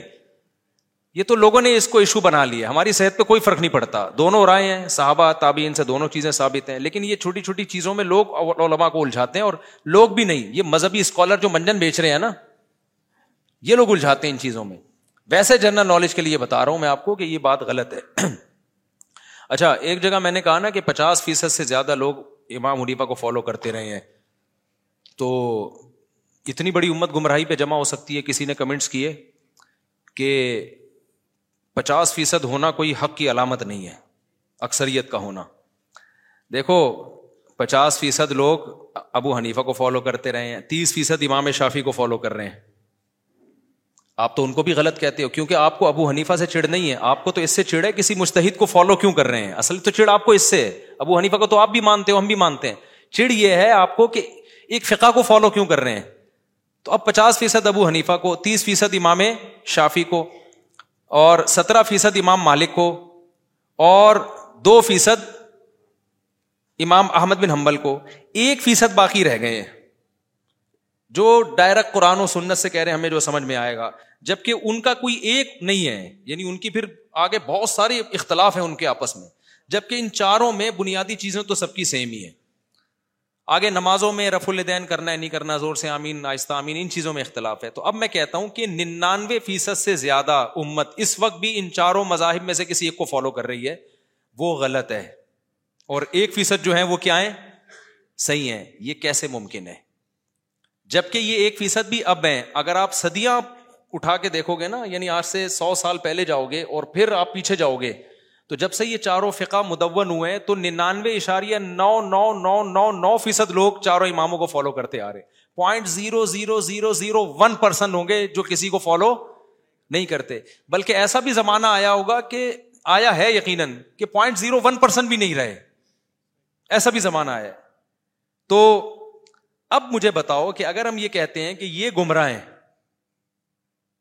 ننانوے فیصد، ننانوے اشاریہ نو فیصد یہ گمراہ تھے اور وہ پوائنٹ زیرو ون فیصد کیا ہے ہدایت یافتہ ہیں۔ تو یہ کوئی عقل کی بات ہوگی؟ یہاں یہ کہنا کہ اکثریت کو معیار نہیں بنایا جا سکتا۔ یہ بات غلط ہے۔ اس امت میں جو اہل سنت وال جماعت ہیں، جو قرآن و حدیث کو حجت مانتے ہیں، ان میں اکثریت کی رائے کا اعتبار ہے۔ یہ جو قرآن میں آتے ہیں نا، تم اکثریت کو فالو کرو گے تو گمراہ ہو جاؤ گے یہاں اکثریت سے غیر مسلموں کو ملا کے جو اکثریت بنتی ہے۔ اکثریت سے اہل اسلام کی اکثریت مراد نہیں ہے۔ اہل اسلام کی جہاں اکثریت کی بات آئے گی، وہاں تو فالو کرنے کا حکم دیا ہے سواد اعظم کو۔ حدیث میں آتا ہے جو عام مت المسلمین سے الگ ہوگا نا، قیامت میں ہم بھی اس کو الگ کر کے جہنم میں ڈالیں گے۔ جو عام ٹریک اہل سنت وال جماعت کا چلتا آ رہا ہے کیونکہ جنتی فرقہ اہل سنت وال جماعت ہے۔ جنتی فرقہ جو ہے، وہ اہل سنت وال جماعت ہے۔ ماں ان علیہ واصحابی اور یہ چاروں اماموں اہل سنت وال جماعت کے امام ہیں۔ تو اہل سنت وال جماعت میں ننانوے اشاریہ نو، ایک کو فالو یعنی چاروں کو فالو کرنے اور ایک فیصد سے بھی کم۔ وہ کسی اور کو، باقی تو پھر اہل سنت ہے ہی نہیں، وہ پھر شیعہ حضرات ہیں یا زیدی ہیں یا عبازی ہیں یا جو بھی ہیں، وہ پھر اہل سنت سے خارج ہیں۔ ہم تو ان کی بات کر رہے ہیں جو قرآن، حدیث اور صحابہ کو حجت مانتے ہیں۔ تو ان میں اتنی بڑی امت گمراہی پر ہے، تو بچے گا کیا؟ جنت میں دال چاول کے علاوہ کچھ ملنے والا نہیں ہے پھر۔ اس کا جواب نہیں دیتے وہ۔ ہمیشہ جو باطل لوگ ہیں نا، جو کمنٹس کر رہے ہوتے ہیں، آدھی پی جاتے ہیں۔ کہتے ہیں پچاس فیصد حق پر کیا پچاس فیصد تو صرف ابو حنیفہ کو فالو کر رہے ہیں۔ باقی بھی تو کوئی امام شافی کو، کوئی امام احمد حنبل کو، کوئی امام مالک کو۔ تو آپ تو کسی کو فالو کرنے کو بھی جائز نہیں سمجھتے۔ تو اس کا مطلب یہ امت بارہ سو سال سے گھاس کھا رہی تھی جب سے یہ فقہ وجود میں آئے ہیں۔ اب آپ آگے بتاؤ گے کہ یہ ٹریک غلط ہے۔ آپ سے اب ہوگا کیا؟ قرآن و حدیث کے نام پہ امت بے لگام ہو جائے گی۔ جب ان فقہ کے پابند رہیں گے نا تو بے لگام نہیں ہوگی۔ ایک ٹریک پہ صدیوں سے چلتی آ رہی ہے، چلتی رہے گی۔ آپ نے اس کو آزاد کر دیا۔ جو مفتی اٹھے گا، جو عالم اٹھے گا، قرآن، حدیث کی اپنی تشریح پہنا دے گا سامنے والے کو۔ تو اس لیے ہم یہ کہتے ہیں، اگر آپ کو رف الدین کرنا ہے تو پراپر شافعی فقہ اختیار کر لو۔ ہر چیز میں پھر شافی فقہ کو فالو کرو۔ فقہ حنبلی کو فالو کرو، ہر چیز میں۔ اب جیسے بعض اہل حدیث اچھی بات ہے، مجھے تو اچھا لگا ان کے کہتے ہیں، ہم بھائی فقہ انفی کو نہیں مانتے، ہم سعودیہ کے علماء کو مانتے ہیں۔ میں نے بھی جمعے میں بھی اس پر بات کی تھی۔ تو میں نے کہا، سعودیہ کے علماء تو فقہ حنبلی کو فالو کرتے انہوں نے کہا، ہم فقہ حنبلی کو فالو کرتے ہیں۔ میں نے کہا، بہت اچھی بات ہے۔ ایک جگہ تو ٹکو تو صحیح نا۔ وہ بھی اہل سنت وال جماعت کے امام ہے بھائی۔ تو وہ یہاں پھر ایک اشکال ہوتا ہے کہ ساری دنیا بر صغیر میں ابو حنیفہ کو فالو کر رہے ہیں آپ نے ایک ڈیڑھ اینٹ کی الگ سے بنانے کی ضرورت کیا لیکن چلو یار، ہم دل بڑا رکھتے ہیں۔ اچھا وہ یہ کہنے لگے کہ میں جو ہے نا فقہ حنبلی کو نہیں، پھر وہ سعودیہ کے فلاں مفتی کو فالو کر رہا ہوں۔ بن باز کو زیادہ تر فالو کرتے ہیں شیخ بن باز اور صالح السمین کو۔ بڑے عالم تھے وہ۔ انہوں نے فقہ حنبلی سے بھی چند چیزوں میں خروج کیا ہے۔ ایک مولوی صاحب ایک صاحب تھے، اسی طرح کہنے لگے، میں نے کہا، بھائی جان، بہت بڑی مشکل میں پھنس جاؤ گے تم۔ کیونکہ اگر تم ان کو فالو کرو گے نا ہر ہر چیز میں، جیسے آپ کہہ رہے ہو کہ وہ قرآن و سنت صحیح سمجھتے تھے، تو شیخ بن باز کا بالکل واضح فتویٰ ہے کہ ایک نماز بھی جان کر چھوڑ دی تو کافر ہے وہ۔ ان کا تو مشہور فتویٰ ہے کہ اگر آپ نے الارم لگایا صبح آٹھ بجے کا آفس جانے کے لیے، فجر کا الارم ہی نہیں لگایا، تو آپ اسلام سے خارج آپ کا نکاح بھی ٹوٹ گیا۔ یہ تو مشہور فتویٰ، یہاں آ کے ڈنڈی مارتے ہیں، نہیں، اس فتوے میں ان کو فالو تو یار، یہ تو پھر کلابازی یہ تو خواہشات کی اتباع ہو گئی نا۔ پھر یہ کہتے ہیں اس میں ان کے پاس دلیل نہیں ہے۔ کیوں نہیں دلیل ہے بھائی؟ ان کے پاس اس بارے میں بھی حدیثیں ہیں۔ جمہور کے پاس بھی حدیثیں ہیں۔ ان کے پاس، اور یہ نماز چھوڑنے پر کافر ہونے والی حدیثیں تو بہت واضح ہیں۔ صحیح ہے نا؟ بہت واضح حدیثیں ہیں۔ تو اس لیے عوام کو چاہیے فقہی مسائل میں، قرآن و حدیث کی کچھ چیزیں تو بہت واضح ہیں، ان میں سے تو کسی کو فالو کرنے کی ضرورت ہے کچھ جو جہاں حدیثوں میں دونوں طرف ہوتی ہیں، اس میں بجائے اس کے کہ بحث میں لگے، ایک فقہ کو فالو کرے، دوسرے کو بھی ٹھیک سمجھے۔ یہ یہ ایسا طریقہ ہے جو ایکسیپٹیبل بھی ہے صدیوں سے آزمایا ہوا بھی ہے۔ اور اس کا فائدہ یہ ہوگا کہ امت فروئی اختلافی مسائل میں پڑھنے کے بجائے دوسرے کاموں کو فوکس کرے گی، ورنہ رف الدین ہی کا جھگڑا قیامت تک ختم نہیں ہوگا پھر۔ جو کہتے ہیں نا ختم ہو گیا، دلائل سے واضح ہو گیا، وہ ایک طرف کے دلائل بتا رہے ہوتے ہیں، دوسری طرف کے پی رہے ہوتے ہیں وہ۔ ایک مولانا، ایک صاحب آ گئے میرے بیان میں اور رف الدین کی دلیلیں پیش کرنے لگے۔ میں نے کہا تو سنن نسائی میں حدیث ہے، دو سدوں کے درمیان بھی رمی رف الدین کیا ہے، تو پھر وہ بھی کرو۔ فوراً کہتی ہے ضعیف ہے وہ۔ پھر بحث کرنے لگے، میں نے کہا، کیسے ضعیف ہو گئی بھائی؟ وہ صحیح حدیث ہے، ٹھیک ہے نا؟ ہماری نظر میں جیسے وہ چھوڑ دیا تو یہ والا بھی چھوڑ دیا، اس کے بھی کرائن ہے اس کے بھی کرائن ہے تو کہنا نہیں، وہ ضعیف ہے۔ اب اب ڈٹائی کے ساتھ کسی چیز پہ ڈٹ جاؤ تو اس کا کوئی علاج نہیں ہے۔ ناصر البانی نے اس کو ضعیف قرار دیا ہے سوری، صحیح قرار دیا ہے۔ تبھی میں نے سنا، ناصر البانی کا فتوا بھی تھا کہ دو صدوں کے درمیان بھی رف الدین کرنا چاہیے۔ واللہ عالم اس کی مجھے پوری وضاحت نہیں ہے کہ ہے بھی ایسا، لیکن سنا ہے۔ تو یہ امت انہیں جھگڑوں میں لگی رہے گی، یہ صحیح ہے، وہ ضعیف ہے، یہ فلانا ہے ڈمکانا ہے۔ اور یہ وہ لوگ صحیح حدیث کو ضعیف کہہ رہے ہوتے ہیں یا ضعیف کو صحیح کہہ رہے ہوتے ہیں، جن کو علم اصول حدیث کی الف بے بھی پتا نہیں ہوتی، نہ ان کو تدلیس کا پتا ہے، نہ ارسال کا پتا ہے۔ ایک نے لمبی پھینک دی۔ میں نے ایک حدیث پیش کی، میں نے کہا یہ دلیل ہے، کہہ رہے یہ تو مرسل حدیث ہے۔ اور مرسل بال اتفاق ضعیف ہوتی ہے۔ میں نے کہا یار، پھینکنے سے پہلے اس وقت یہ یوٹیوب اتنا زیادہ عام نہیں تھا۔ میں نے کہا کچھ خدا کا خوف کرو یار۔ مرسل حدیث کو کہہ دیا بال اتفاق کیا ہوتی ہے؟ ایک تو پوری بحث ہے، کون سی مرسل قابل قبول ہے، کون سی مرسل کہتے ہیں، صحابی تابعی کی کو حذف کر کے سوری، تابعی جو ہے نا، صحابی کا نام حذف کر کے ڈائریکٹ نبی سے حدیث پیش کر دیں۔ تو صحابی کو بیچ میں سے انہوں نے کیا کر دیا؟ حذف۔ اب ہمیں پتہ نہیں بیچ میں رابی کون سا غائب ہے۔ تو اس پہ تو علماء کا بڑا بڑا کلام ہے کہ یہ صحیح ہے یا ضعیف ہے؟ انہوں نے پھینک دی لمبی کہ کیا ہوتی ہے یہ؟ پھینکتے رہو، لوگ ایک دم واہ بھائی واہ صنعت متصل چونکہ نہیں ہے، لہٰذا حدیث ضعیف ہے۔ صنعت کا اتصال ہمیشہ صحت کے لیے ضروری نہیں ہے۔ تو پوری ایسے ہی تھوڑی دو دو سال کے علم حدیث کے تخصص ہو رہے ہیں۔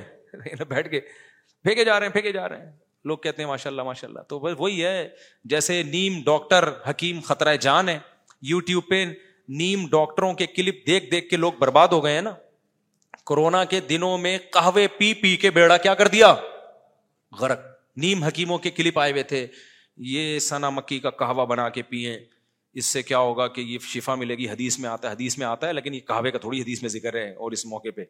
وہ پلائے لوگوں نے، اس سے نقصان کیا ہوا کہ آپ کو موشن ہوئے اور آپ کے جو امیون سسٹم تھوڑا سا لنگڑا لولا سا باقی رہ گیا تھا، وہ موشن میں بہ گیا۔ وہ کیا ہوا؟ موشن میں بہ گیا۔ تو ہمارے ایک استاذ کو ہو گیا تھا کہ ہمیں بہت پی انہوں نے مختلف قسم کے، پھر بھی ہو گیا نا۔ تو اب دلیل تو اس کے پاس بھی ابھی سنا مکی جو ہے اور کولونجی جو ہے اس میں شفا ہے۔ بھائی، شفا کا یہ مطلب تھوڑی ہے۔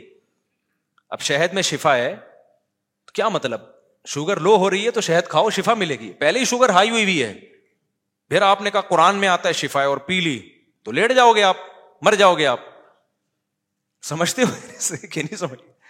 ہر چیز، یہ تو سائن ہے، علامتیں ہیں۔ اب شفا کیسے تو ڈاکٹر بتائے گا، جو ماہر حکیم ہے تجربے کار حکیم ہے، وہ بتائیں گے۔ تو جیسے انڈ شنڈ، اور میں نے دیکھا یو ٹیوب پہ جو ایکسپرٹ ڈاکٹر ہیں نا، ان کے ویوز کم ہے جو پھینکو ہیں، ان کے ملینز میں جا رہے ہیں۔ دے تنادن جائے جا رہے ہیں، جائے جا رہے ہیں، جائے جا رہے ہیں۔ تو عوام چاہتی ہے کچھ نئی چیز لاؤ مارکیٹ میں۔ تو بس وہی آ رہی ہے مارکیٹ میں۔ اچھا بھائی، مفتی صاحب، میرا اعتراض یہ ہے کہ آپ ماشاء اللہ مالدار ہیں۔ اڑے۔ تو پھر آپ بھی مسجد مدرسے سے وظیفہ اور مسجد کا گھر کیوں لیتے ہیں؟ یار، دنیا میں کوئی شخص، اول تو آپ کو کیسے پتا چلا میں مالدار ہوں؟ پہلی بات تو یہ ہے۔ میں تو اپنے آپ کو پہلے سے ہی کروڑ پتی سمجھتا ہوں۔ جب میرے پاس ایک پھٹ پٹی سی بائک تھی میں تو ہوں مالدار، اب بھی ہوں، اب تو پہلے سے اللہ نے بہت زیادہ دے دیا۔ آپ کو کیسے پتا چلا مالدار ہوں میں؟ ایک بات۔ دوسری بات، اگر ہوں تو کسی خدمت کے عوض میں کوئی وظیفہ لینا ناجائز ہو گیا ہے کیا؟ یعنی امام غریب ہو تو تنخواہ لینا جائز ہے، غریب نہیں ہے تو تنخواہ لینا جائز نہیں ہے۔ یہ کون سا کس کا فتویٰ ہے بھائی تو یہ کہاں سے نکل اور دوسرا، میری جو تنخواہ ہے نا مسجد میں، وہ اگر آپ کو پتا چلے تو آپ بولو کہ تکلف کی آپ کو ضرورت کیا ہے؟ اس میں گٹکا بھی نہیں آتا آج کل۔ سمجھ رہے ہو؟ تو وہ گٹکا بھی نہیں آتا اس میں۔ اور مدد جامعت رشید سے جو میری تنخواہ ہے، وہ بھی اگر میں آپ کو بتا دوں، تو اور کتنے سال میں تیئیس سال پڑھا رہا ہوں، تیئیس سال سے، تیئیس سال کے بعد تو کہاں تنخواہیں پہنچ جاتی ہیں کسی ادارے میں؟ تو علماء بےچاروں کی ایسے ہی وہ اس قابل نہیں ہوتے کہ ان پہ ان کو آر دلائی جائے کہ آپ تنخواہ کیوں لے رہے ہو؟ وہ جو لے رہے ہیں، وہ وہ بہت ہی آپ سے بھی زیادہ مختصر ہے وہ۔ اچھا اور پھر چھٹیوں پہ کٹتی ہیں تنخواہیں ہماری، جامع رشید میں۔ ہماری ہر گھنٹے کی ہے، غیر حاضری لگتی ہے۔ ایک منٹ بھی لیٹ ہو گیا نا تو اسے ایک منٹ کی بھی تنخواہ کٹتی ہے جامع رشید میں۔ تو مجھے تو صرف رمضان میں پتا چلتا ہے میری تنخواہ کتنی ہے۔ کیونکہ وہ چھٹیوں کی تو پوری تنخواہ ملتی ہے، باقی تو ایک منٹ بھی لیٹ ہو گئے تو اس کی تنخواہ کٹے گی۔ تو یہ تو علما اور میں تو چلو اللہ نے مجھے دوسرے بھی وسائل دیے ہیں کمانے کے، لیکن جو دیگر علما ہے ان بیچاروں کی حالت ہو تو حکومت سے تعلق دو طرح کا ہوتا ہے، ایک ہوتا ہے چاپلوسی کے لیے۔ اس میں لینے کی کوشش کی جاتی ہے کہ تھوڑا سا مکھن لگاؤ، پھر یہ کاغذ اپنے نام کروا لو، یہ اپنے نام کروا لو۔ تو ہمارے جو شیخ مفتی دریم صاحب ہیں، ان کے تو بیٹے بھی مدرسے سے ان کا تعلق نہیں ہے۔ انہوں نے تو وسیعت کی ہے، میرے مرنے کے بعد میرے بیٹے مدرسے کے محتمم نہیں بنیں گے۔ مدرسے میں کسی قسم کا انتظام ان کے ہاتھ میں نہیں آئے گا۔ حالانکہ ان کے بیٹا میرا شاگرد ہے۔ میرا خیال ہے جامع رشید میں میں نہیں کہہ رہا سب سے نیک وہی ہے۔ یہ دعویٰ نہیں کر رہا، لیکن جو بھی اس سے ملے گا، وہ کہے گا بہت نیک ہے یہ۔ رمضان میں ایک ایک دن میں پندرہ پندرہ پارے پڑھنے کا معمول ہے۔ دینی علوم بھی ہیں، دنیاوی علوم بھی ہیں، بہت سی استعداد ہے۔ تاجد جو ہے نا، تراوی تحجد ہم دیکھیں ہم سفر کیا ان کے ساتھ۔ اور بڑی خدمت گزار، تو ہونا تو چاہیے، یہی بنے۔ انہوں نے وسیعت کی، یہ نہیں بنے گا، ٹھیک ہے نا۔ تو نہ اپنی اولاد کے لیے کچھ چھوڑا، نہ اپنے لیے، ایک بالش زمین پراپرٹی ان کے پاس نہیں ہے۔ سمجھ رہے ہو؟ جو اسٹیبلشمنٹ کا بندہ ہوتا ہے، کبھی دیکھا؟ کہ اس کے پاس ایک بالش زمین بھی نہ ہو۔ وہ تو کروڑوں کروڑوں کی جائیدادیں بنا لیتے ہیں۔ تو ایک بالش بھی زمین ان کے پاس نہیں ہے۔ کوئی گفٹ لا کے ایک دن میرے سامنے کسی نے پلاٹ ان کو گفٹ دیا۔ اسی وقت انہوں نے آگے صدقہ کر دیا وہ، پورا پلاٹ مدرسے کے نام کر، مدرسے کو گفٹ دے دیا وہ۔ کوئی محتمم دیکھا جو اتنا مدرسے کو اپنا مال اتنا دے رہا ہو۔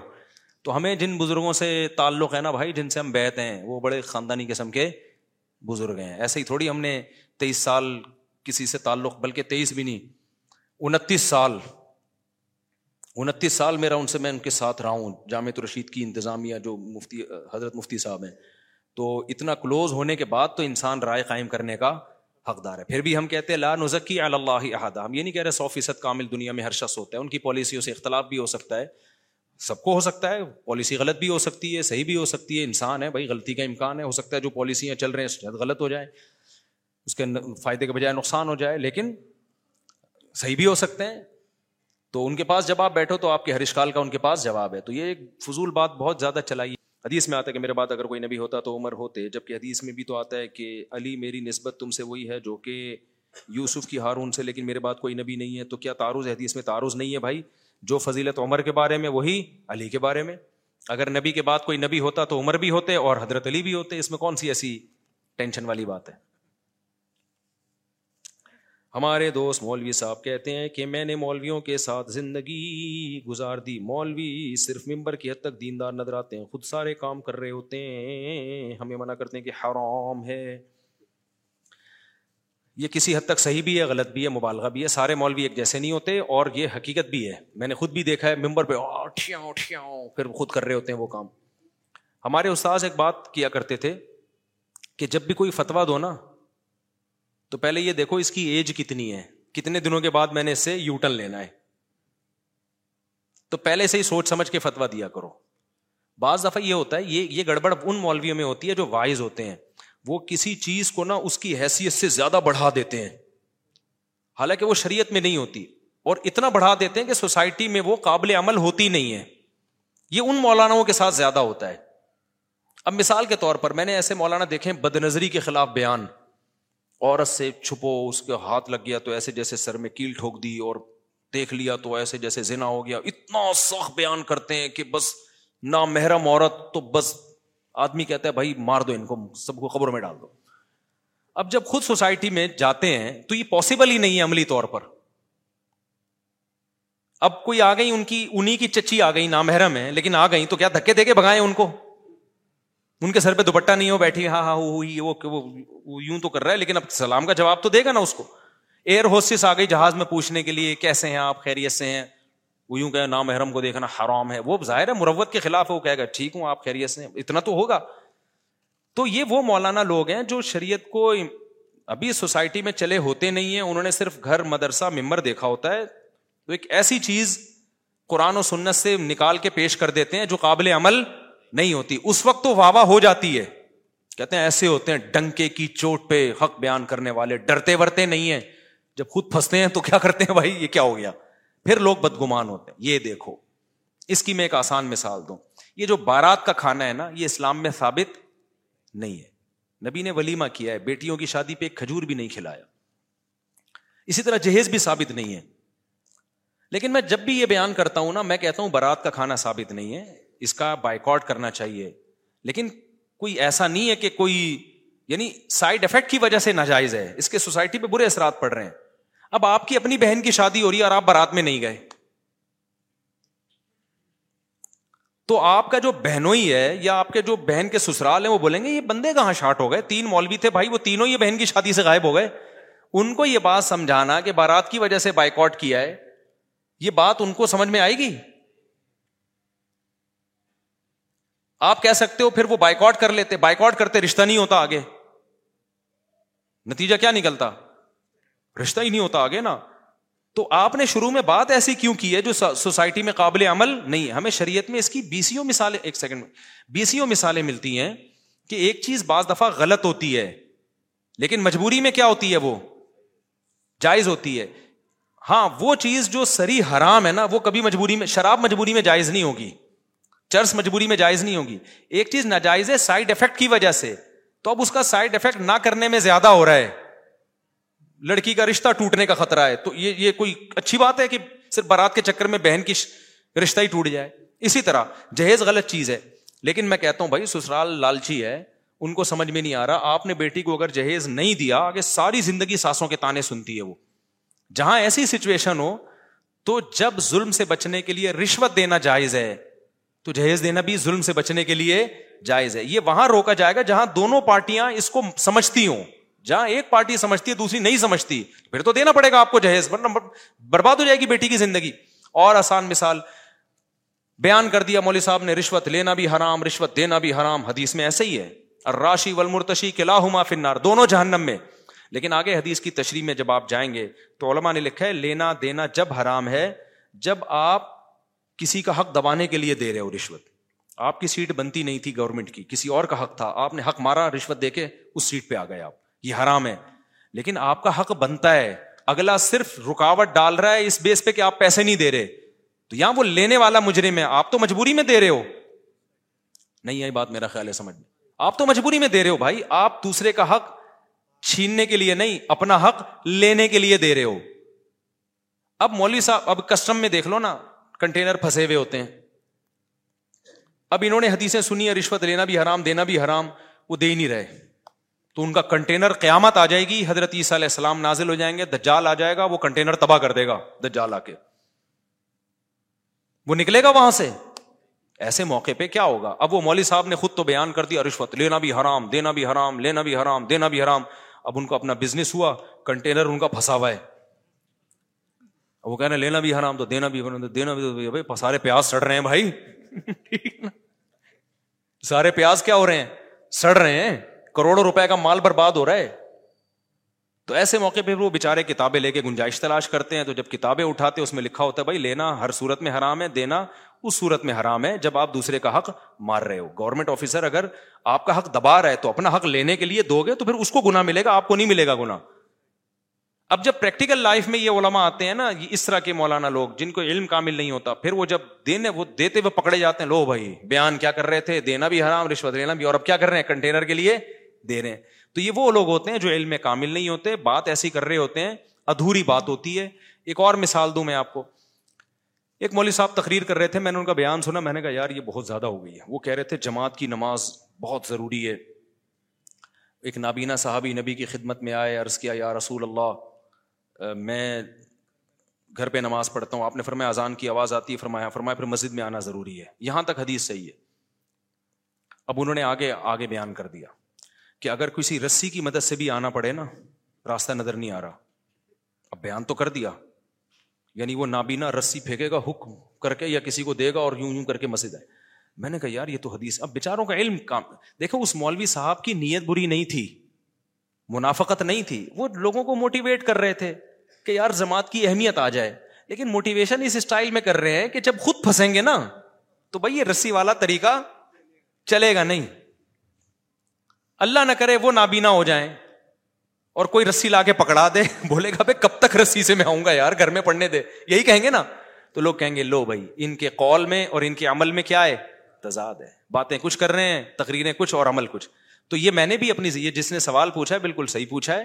بہت سے مولانا لوگ کیا کرتے ہیں ایسی بات بتا رہے ہوتے ہیں لوگوں کو ممبر پہ، اس وقت لوگ بلے بلے، واہ واہ، سبحان اللہ، زبردست، حق پرست۔ جیسے ماضی میں کچھ ایسے لوگ گزرے تو ایک اصول ضابطہ رکھو، بھائی ہم نے ریاست کو بچانا ہے، بس ایسی کی۔ ہمیں شخصیت بعد میں، پہلے کیا ہے؟ اسٹیٹ ہے، ریاست ہے۔ ہماری پالیسی ہے، اسٹیٹ پہ کمپرومائز نہیں ہوگا، بس۔ پاکستانی ہے مسلمان ہے اس کے بعد ہم پاکستانی ہے ختم۔ تو اس میں کبھی فوج کی مخالفت بھی ہوگی، کبھی حمایت بھی ہوگی۔ اگر آپ نے ایک ہی چیز کو درد سر بنا لیا تو پھر آپ پھنس جاؤ گے۔ تو خیر، ملک میں ہوتا بہت الٹا سیدھا، غلط ہو رہا ہے بہت کچھ۔ جو ابھی جو حالات چل رہے ہیں کوئی اچھے حالات تھوڑی چل رہے ہیں۔ اچھا خیر، تو میں کہاں، تو یہ جو کسی نے پوچھا نا، مذہبی اسکالر ایسا کرتے ہیں، یہ ایسا کرتے ہیں بےچارے وہ غلط نہیں ہوتے، ان کو پوری نالج نہیں ہوتی۔ ممبر پہ وہ ایک دم جوش میں تقریریں۔ ایک اور میں مثال دے دیتا ہوں۔ اب یہ جو حکومت کہتی ہے، گیس پمپ مت لگاؤ۔ ایسا ہی ہے نا؟ کیا کہتے ہیں اس کو جو سیکشن لگاتے ہیں نا، گیس ساری کھینچ لیتے ہیں۔ بائی کمپریسر کمپریسر لگاتے ہیں ساری گیس کھینچ لیتے ہیں۔ یہ بالکل ایسا ہی ہے جیسے ایک زمانے میں نا ہم جب چھوٹے تھے، تو ہمارے امام صاحب نے مسجد میں ممبر پہ بیان کیا کہ پانی کی موٹریں مت لگاؤ۔ واقعی یہ انلیگل تھا۔ گورنمنٹ جو گھروں میں پانی دیتی ہے، تو وہ جو موٹریں لائن سے سک کرتی ہیں نا، امام صاحب نے بیان کیا، یہ غیر قانونی، واقعی غیر قانونی تھا۔ یہ حرام ہے، ناجائز ہے، اس سے پانی چوری کرنے کا گناہ ملے گا۔ اب امام صاحب بےچاروں نے اچھی نیت سے بیان کیا۔ تھوڑے دن میں امام صاحب کے اپنے گھر میں موٹر لگی ہوئی تھی۔ مجھے تو پتا تھا میں نے بتایا نہیں لوگوں کو۔ اور یوٹیوب بھی نہیں تھا، وہ لوگ پی گئے۔ حالانکہ امام صاحب غلط نہیں تھے۔ نہ ان کی نیت چوری کی تھی۔ انہوں نے بےچاروں نے اپنے لحاظ سے صحیح بتایا۔ بات یہ ہے کہ موٹر تو لگانا انلیگل ہے۔ کیوں؟ وجہ اس کی ہے کہ جو پانی گھروں میں ڈیوائڈ ہو کے جائے گا، جب آپ لگاؤ گے تو سارا پانی تو آپ کھینچ لو گے۔ لیکن بات یہ کہ جب سب نے یہ انلیگل کام کر لیا، سب نے لگا لی، اب اگر آپ نہیں لگاؤ گے نا، تو دو قطرے بھی آپ کو نہیں ملیں گے۔ اب لگانا جائز ہو گیا۔ اس لیے کہ اب دوسرے کا حق دبانے کے لیے نہیں ہے، بلکہ اپنا جائز حق تو ملے بھائی۔ تو امام صاحب نے یا دائیں بائیں دیکھا، یار میری تقریر یو ٹیوب تو ہے نہیں، کوئی ریکارڈنگ بھی نہیں ہے پی گئے نا، چپکے سے لا کے گھر میں لگا دو۔ اب کوئی امام صاحب کو دیکھتا بولتا پہلے تقریر کر رہے تھے موٹریں لگانا حرام ہے خود لگائی ہوئی ہیں گھر میں۔ تو وہ بےچاروں کو اس لیے ان کو چاہیے تھا کہ بھائی پوری نالج لیتے اس کے سائڈ افیکٹ کیا ہوں گے، اس کے فائدے کیا ہیں، نقصانات کیا ہیں۔ گورنمنٹ تو بہت ساری چیزوں کو انلیگل کرتے کرتے خود ہی حکومتوں کے گھر میں، یہ جنریٹر جو ہم چلاتے ہیں گیس پہ، یہ بھی تو انلیگل ہے۔ ساری دنیا نے گیس کے جنریٹر لگائے ہوئے ہیں۔ تو یہ کون سا انلیگل ہے بھائی؟ آپ نہیں لگاؤ گے تو کیا ہوگا؟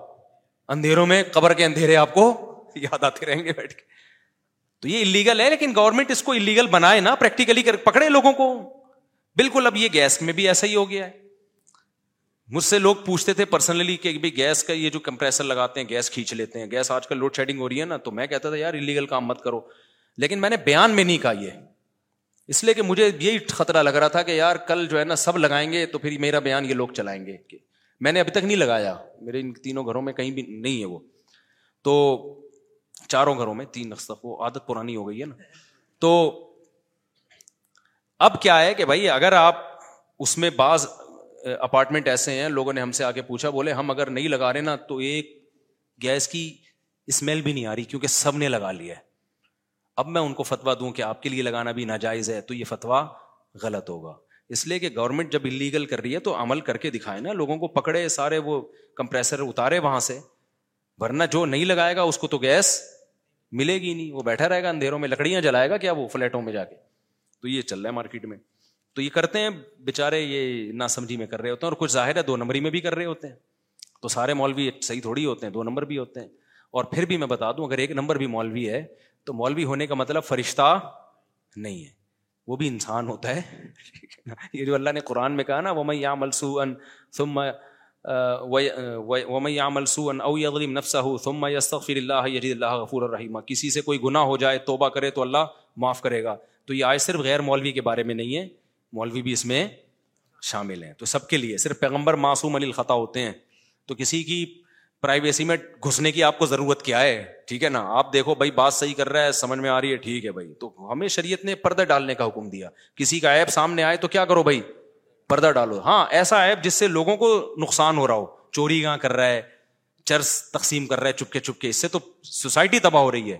ایسے ایبوں میں اس کو تمبی کی جائے گی، نہ مانے تو اس کو دنیا کے سامنے لایا جائے۔ جیسے جو سیاسی لیڈر کوئی رشوت لیتا ہوا پکڑا جائے، تو ایسے لوگوں کو ایکسپوز کرنا چاہیے۔ کیونکہ یہ ضرر اس کی ذات تک نہیں ہے، بلکہ یہ ضرر متعدی ہے، لوگوں تک پھیل رہا ہے۔ ہماری شیوں ہو گیا۔ کیا غیر مسلم کے ناپاک کپڑے دھو کے؟ اب وہی بات ہے، میرے پاس ایک دفعہ ایک شخص آیا کہ میں جگہ جاب کر رہا ہوں تو وہاں خواتین بھی ہیں، نظر کی حفاظت نہیں ہوتی۔ تو میرے شیخ نے فتوا دیا ہے کہ یہ ناجائز ہے، چھوڑ دو اس کو۔ میں نے کہا، میرے بھائی، تمہارے شیخ کی نیت پہ مجھے کوئی شک نہیں ہے، لیکن تمہارے شیخ بھی تمہاری طرح بے روزگار ہو گئے نا۔ اور ان کے بچے کو یہاں جاب ملی تو یہ فتوا فوراً کیا ہو جائے گا؟ چینج ہو جائے گا۔ کیونکہ ابھی تو بد نظری کا فتنا ہے، انٹی ونٹی نظر آ کے دماغ خراب ہو رہا ہے۔ جب پیسے نہیں آئیں گے نا گھر میں، تو جو چترول لگیں گے نا چاروں طرف سے گالیاں۔ اس میں بھی سٹے لگاؤ گے ڈپریشن ختم کرنے کے لیے۔ تو اس کا حل یہ ہے کہ نظر کی حفاظت کرو، کوئی ضرورت سے بات کرنی پڑتی ہے تو بات کر لو، اپنی بہن بہن سسٹر کہہ کے خطا ایک بات یاد رکھو، جن کا بھی لڑکیوں سے واسطہ پڑتا ہے، بہن کہنا سیکھ لیں اس کو۔ نائنٹی نائن پرسینٹ مسئلہ یہاں سے حل ہو جاتا ہے۔ بہن، کیا حال ہے آپ؟ وہ بہن سے ہی شروع کیا کرو۔ تو دیکھو پھر وہ لائن ہی نہیں مارے گی۔ بہن بول دیا نا تو آدھا سے زیادہ مسئلہ یہاں۔ اور بولتا نہیں ہے، شرارتی آدمی دل میں چور ہوتا ہے اس کے۔ وہ زہر کا پیالہ پی لے گا، اس کے منہ سے بہن نہیں نکلتا۔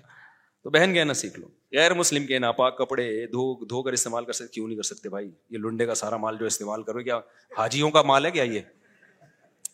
نکاح کی قسم کھانے سے نکاح ٹوٹ جاتا ہے یا قسم کا کفار ادا کرنا ہوگا، قسم ٹوٹ جائے گی۔ نکاح کی قسم کیا کھا، کیا الفاظ کیا تھے؟ اگر طلاق کی قسم کھائی ہے کہ میں نے یہ کام کیا تو بیوی کو طلاق، تو اس کام کرنے سے طلاق ہو جائے گی۔ باقی نکاح کی قسم کیا ہوتی ہے؟ قسم کا کفارہ اگر ٹوٹ جائے تو دس غریبوں کو دو ٹائم کا کھانا کھلاؤ یا ہر غریب کو سوا دو کلو گندم دے دو یا ایک ہی غریب کو دس دنوں میں سوا دو کلو گندم تقسیم کر کے دے دو تو اس طرح سے قسم کا کفارہ ہوتا ہے۔ اگر خود غریب ہو تو پھر تین روزے لگاتار رکھ لو۔ عورت کے مرنے کے بعد شوہر سے اس کا نکاح ٹوٹ جاتا ہے۔ جی ہاں ٹوٹ جاتا ہے۔ آپ کو تو کہیں اور شادی کس خوشی میں کرتی ہے وہ؟ مرتا ہے شوہر تو چار مہینے، دس دن کے بعد کہیں اور شادی اس لیے تو کرتی ہے کہ اس کا نکاح ٹوٹ جاتا ہے اس سے۔ مفتی صاحب، میرے گھر والے میری شادی نہیں کروا رہے، جبکہ میں شادی اپنے ذاتی خرچے پر ہاں یہ ضرور ہے کہ مرد جب مرتا ہے نا، عورت جب مرتی ہے تو فوراً ٹوٹتا ہے نکاح۔ مرد جب مرتا ہے تو نکاح تو ٹوٹتا ہے، لیکن مدوجن باقی رہتا ہے، کیونکہ عدت میں کچھ حکام نکاح والے باقی رہتے ہیں۔ تو اس کو کہتے ہیں نکاح تو ٹوٹ گیا، لیکن من وجن بعض نکاح کے حکام ابھی باقی ہیں کہ اسی شوہر کی وجہ سے اب وہ گھر کی چار دیواری سے نہیں باہر نکل سکتی، زینت اختیار نہیں کر سکتی، وغیرہ وغیرہ۔ مفتی صاحب میرے گھر میں شادی نہیں کروا رہے جبکہ میں بھائی آپ کچھ پوچھ رہے تھے، یہاں کوئی بندہ بیٹھا۔ ہاں آپ بتا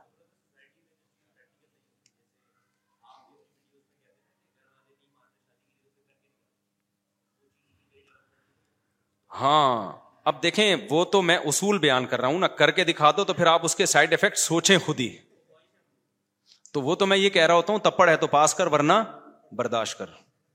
وہ کر کے دکھا دو کا مطلب یہ کہ اسٹیمنا ہے آپ کے اندر۔ نہیں ہے تو بھائی پھر تو پٹو گے یار تم۔ پٹو، پٹنے کا اسٹیمنا پیدا کرو، اصل بات یہ ہے۔ لوگ یہ کہتے ہیں کہ ہم دوسری شادی کریں یا پہلی کریں اور ہم کوئی ایسا طریقہ بتا دیں کہ پٹے نہیں ہم۔ تو میں ان کو یہ جواب دیتا ہوں کہ یہ تو کوئی دنیا میں طریقہ نہیں ہے کہ دوسری شادی کرو، پٹو نہیں آپ۔ یہ نہیں بتا سکتا میں، کیونکہ میں خود پٹنے، پٹتے پٹتے رہ گیا تھا۔ بلکہ جو مجھے ڈپریشن تھی وہ تو پٹنا ہی کہلائے گا نا۔ تو میں یہ طریقہ نہیں بتاؤں گا، میں یہ بتاؤں گا کہ پٹنے کا حوصلہ پیدا کرو اپنے اندر۔ ہمارے ایک دوست ہیں سعودی عرب میں، بڑا خاندانی آدمی ہے، اللہ اس کی عمر میں برکت دے۔ مجھے بدماش ٹائپ کے لوگ بڑے پسند ہیں۔ کیونکہ جو بدماش ہوتے ہیں، اس میں کانفیڈینس ہوتا ہے۔ جب یہ غلط چیز میں ہوتے ہیں تو غلط چیز میں صحیح میں، پھر صحیح میں بہت آگے جاتے ہیں۔ تو پہلے وہ غلط ایکٹیویٹیز میں تھا۔ اس کا غلط چیزوں میں پڑا ہوا تھا نا اس میں بدماشی تھی اس کی۔ تو جب اللہ نے توبہ کی توفیق دی تو وہ بدماشی صحیح چیزوں میں آ گئی تو ابھی توبہ والے اس میں چل رہا ہے وہ یعنی صحیح چیزوں میں۔ اس کو کیا ہوا؟ ایک دفعہ لوگوں نے اٹھا کے طبیعت سے کوٹا نا کسی کام پہ، جو وہ کر رہا تھا۔ وہ کر رہا تھا یعنی اچھے اس میں۔ میں زیادہ ڈیٹیل میں نہیں جاؤں گا، وہ پھر ایسا نہ ہوگا کیس ہی بن جائے۔ تو اس کو بہت مارا، وہ اگلا نہیں۔ ٹھیک ہے نا؟ وہ اگلا نہیں کہ جس بندے نے اس کو یہ کام اس کے کوئی خدا نخواستہ کرمنل ایکٹیویٹیز میں نہیں لگایا تھا اس کو۔ کسی کو فیور دینا تھا جو جائز فیور تھا۔ تو جو غلط لوگ تھے انہوں نے اٹھا کے مارا کہ تجھے بھیجا کس نے؟ وہ نہیں اگلا۔ تو میں نے اس سے پوچھا، یار، اتنی مار کھائی آپ نے اور اگلے نہیں ہے؟ تو بڑا حوصلہ ہے۔ اس نے کہا، یہ ہم پہلے بہت دفعہ پٹ چکے ہیں غلط کاموں میں۔ تو اب صحیح کاموں میں پٹنے کا ہمارے اندر حوصلہ کہہ رہے مجھے ان کے چماٹے ایسے رہے تھے گدگدیاں کر رہا ہو کے بیٹھ کے۔ اور جس کا نام نہیں بتایا نا، وہ بھی کوئی بڑے آدمی تھے۔ انہوں نے پھر اس کو بڑا فیور دیا، یار، اتنا مار کھا کے اس نے میرا نام نہیں بتایا۔ تو اس نے تو پھر بہت ترقی دی اس کو۔ تو ہمیشہ ترقیوں میں وہی جاتے ہیں جن کے اندر پٹنے کا حوصلہ ہوتا ہے، بڑے کاموں کا۔ ورنہ تو ایک بیوی دو بچے لے کے زندگی برباد کر دو۔ مر جاؤ اسی میں۔ ایک بچہ بھی چھوئی موئی سے نکلے گا وہ۔ عجیب صحیح ہوگا۔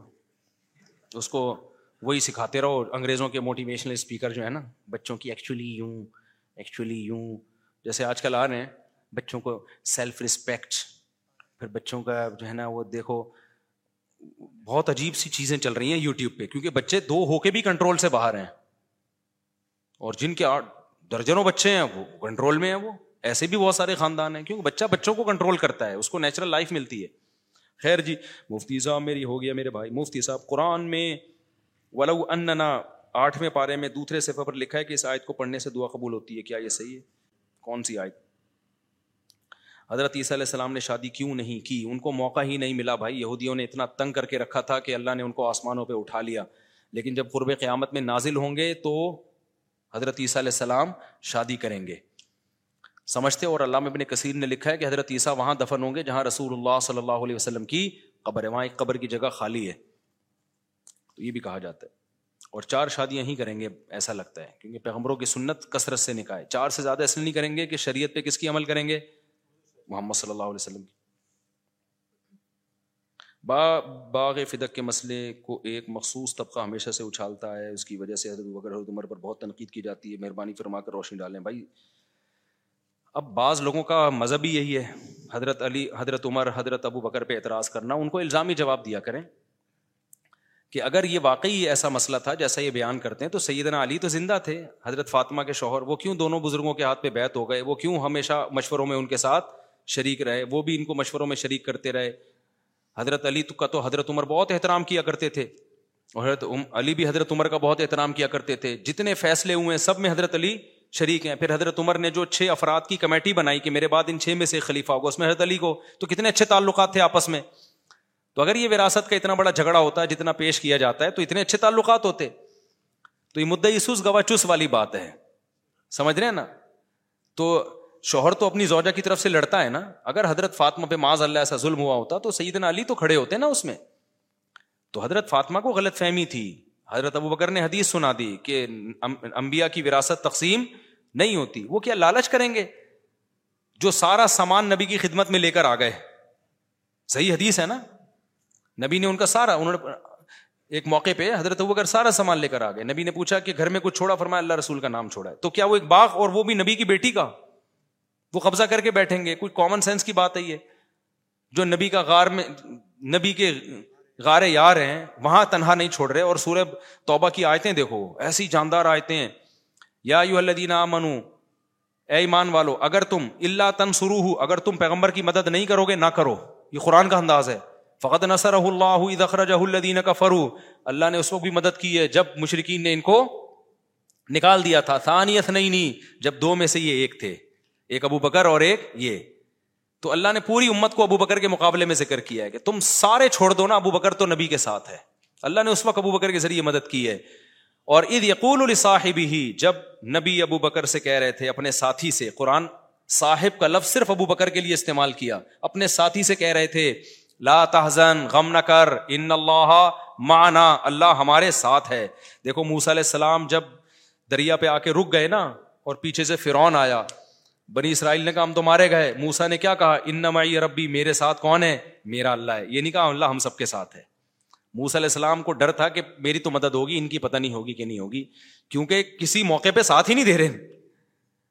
اتنی اللہ نے مدد کر دی ہے، تو اب اللہ کوئی راہ نکال لے گا آگے اگر مروا دیا۔ انا لمد رکون ہے موسا مر گئے، پکڑے گئے۔ تو فرون تو مارے گا۔ تو توکل ذرا بھی نہیں تھا۔ اس لیے موسا علیہ السلام نے کہا، ان میں ربی، میرے ساتھ کون ہے؟ میرے رب ہے، تمہارا کوئی بھروسہ نہیں ہے۔ لیکن جب ابو بکر غار میں تھے اور چاروں طرف سے گھیر لیا، بالکل وہی سچویشن جو فرون کی تھی، تو نبی نے کیا فرمایا؟ غم نہ کرو، ہمارے ساتھ کون ہے؟ ہم دونوں کے ساتھ اللہ ہے۔ ان کو پتا تھا جانے سار ساتھی ہیں، ایسا نہیں ہو سکتا اللہ میری مدد کرے، ابو بکر کی نہ کرے۔ تو یار اتنی بڑی فضیلت، وہ باغ کھائیں گے یار، کچھ سوچنے کی بات ہے۔ وہ کسی کے باغ پہ قبضہ کریں گے۔ اور وہ بھی پیغمبر کی بیٹی کی تو یہ غلط بات ہے، اس کو شیعہ حضرات کو چاہیے تھوڑا سا ہوش کے ناخن لیں۔ کیوں امت میں اختلاف پھیلا رہے ہیں؟ سارے شیعہ ایسی باتیں کرتے بھی نہیں ہیں۔ جو آج کل نئے نئے مارکیٹ میں خطیب آ رہے ہیں، وہ زیادہ ان مسئلوں کو اجاگر کر رہے ہیں۔ حضرت علی نے اپنی بیٹی بھی دی تھی حضرت عمر کو، ان سے نکاح ہوا ہے۔ لیکن شیعہ لوگ تو اس کا انکار کرتے ہیں۔ حالانکہ یہ تاریخی حقیقت ہے، جو خود شیعوں کی کتابوں سے ثابت ہے۔ لیکن چلو، وہ تو ایک بات کی چیز ہے نا۔ تو یہ تو کتنی بڑی حقیقت ہے۔ کیوں ایک وراثت کا ایک مال کیوں روکیں گے وہ جو نبی پر اتنا کچھ جانصار کیا انہوں نے؟ پھر حضرت حسن حسین نے کیوں اعتراض نہیں کیا بڑے ہونے کے بعد؟ کوئی ایک تقریر حضرت حسن حسین کی دکھاؤ ابو بکر عمر کے خلاف۔ حضرت عمر تو حضرت حسن حسین کا بڑا اکرام کیا کرتے تھے اور گلی میں چلتے پھرتے جب چھوٹے تھے تو ان کو اٹھا کے پیار کرتے۔ ایک دفعہ حضرت حسن جو ہے وہ کہیں گلی میں کھیل رہے تھے۔ حضرت علی بھی تھے، حضرت عمر نے فرمایا، گود میں اٹھا کے فرمایا شبی ہوں بھی محمد لا بھی علی جن یہ تو نبی کے مشابے علی تمہارے، تمہاری شکل پہ نہیں گئے ہیں یہ۔ اور حضرت علی ہنس رہے تھے۔ یعنی یہ کہا کہ یہ تو پیغمبر کے زیادہ مشابے ہیں یہ۔ تو پھر حضرت عمر نے کتنا پروٹوکول دیا حضرت حسین کو؟ آپ کو پتا ہے، حضرت حسن کی جو جو امام زین العابدین ہیں، جو کربلا میں اکیلے باقی بچ گئے تھے، ان کی والدہ کون تھی حضرت حسن کی نسل تو حضرت حسین کی نسل جو چلی ہے نا، وہ حضرت زین العابدین سے چلی ہے۔ آج جتنے حضرت حسین کی اولاد ہے وہ امام زین العابدین کی اولاد میں سے تو ان کی جو والدہ تھیں، وہ کون تھیں؟ یہ وہ تھیں جو ایران کی شہزادیاں، جنہیں حضرت عمر نے حضرت حسن و حسین کو گفٹ میں دیا تھا۔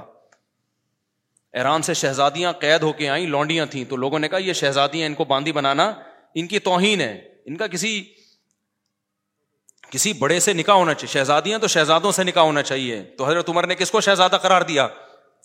حسن حسین کو۔ تو ہر جگہ ان کو اہل بیت کو پروٹوکول دیا۔ تو یہ بنایا ہوا پھڈا ہے بھائی، یہ حقیقی پھڈا نہیں ہے، یہ بنایا ہوا پھڈا ہے۔ اب اس پہ کوئی آ جائے گا کسی اسکالر کا۔ پھر ایک تقریر شروع، پھر ایک نئی پڈا شروع۔ وہاں مجھے ایک واقعہ یاد آتا ہے، ہمارے ایک رشتے دار جہاز میں نا، مرچنٹ نیوی میں کیپٹن تھے۔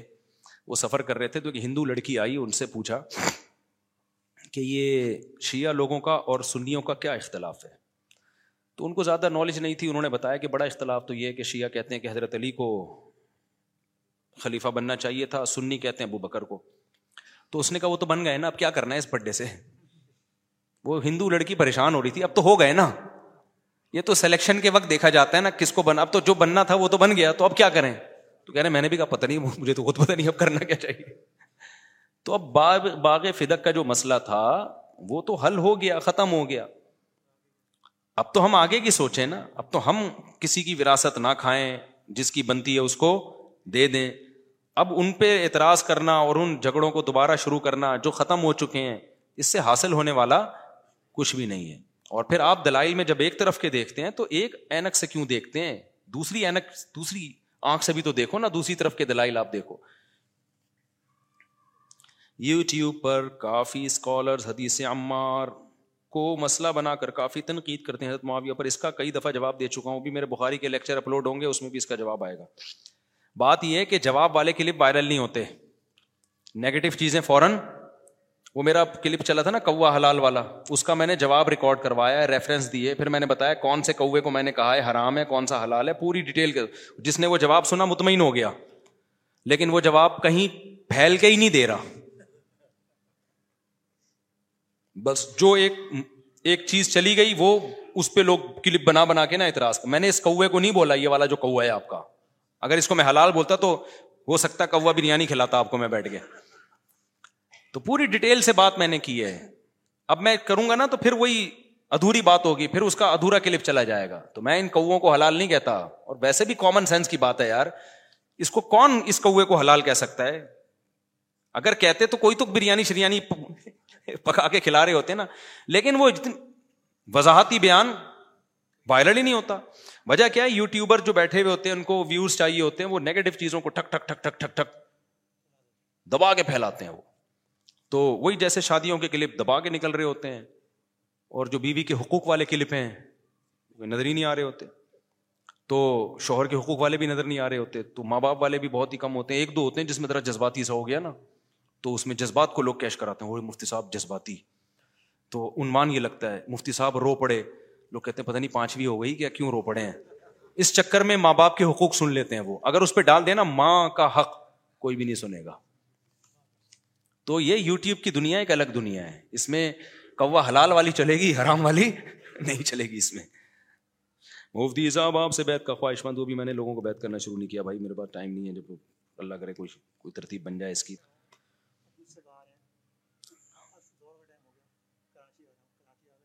ہاں جب سفر سے آپ واپس آ رہے ہو نا، تو شہر کی حدود میں جیسے ہی داخل ہوگے، پوری نماز پڑھنا لازم ہو جائے گا آپ کے اوپر۔ جب تک گھر پہنچو گے نہیں، شہر کی حدود، شہر کی حدود کسے کہتے ہیں؟ شہر اور اس کے جو مضافات ہیں، قریب قریب کی آبادی۔ جب صحرا شروع ہو جائیں تو پھر مسافر۔ اسی طرح باہر جاتے ہوئے بھی، جب تک شہر کی حدود کو کراس نہیں کر دیتے، اس وقت تک آپ مسافر نہیں بنتے۔ سمجھ رہے ہو؟ چلو بھائی سمان اللہ اللہ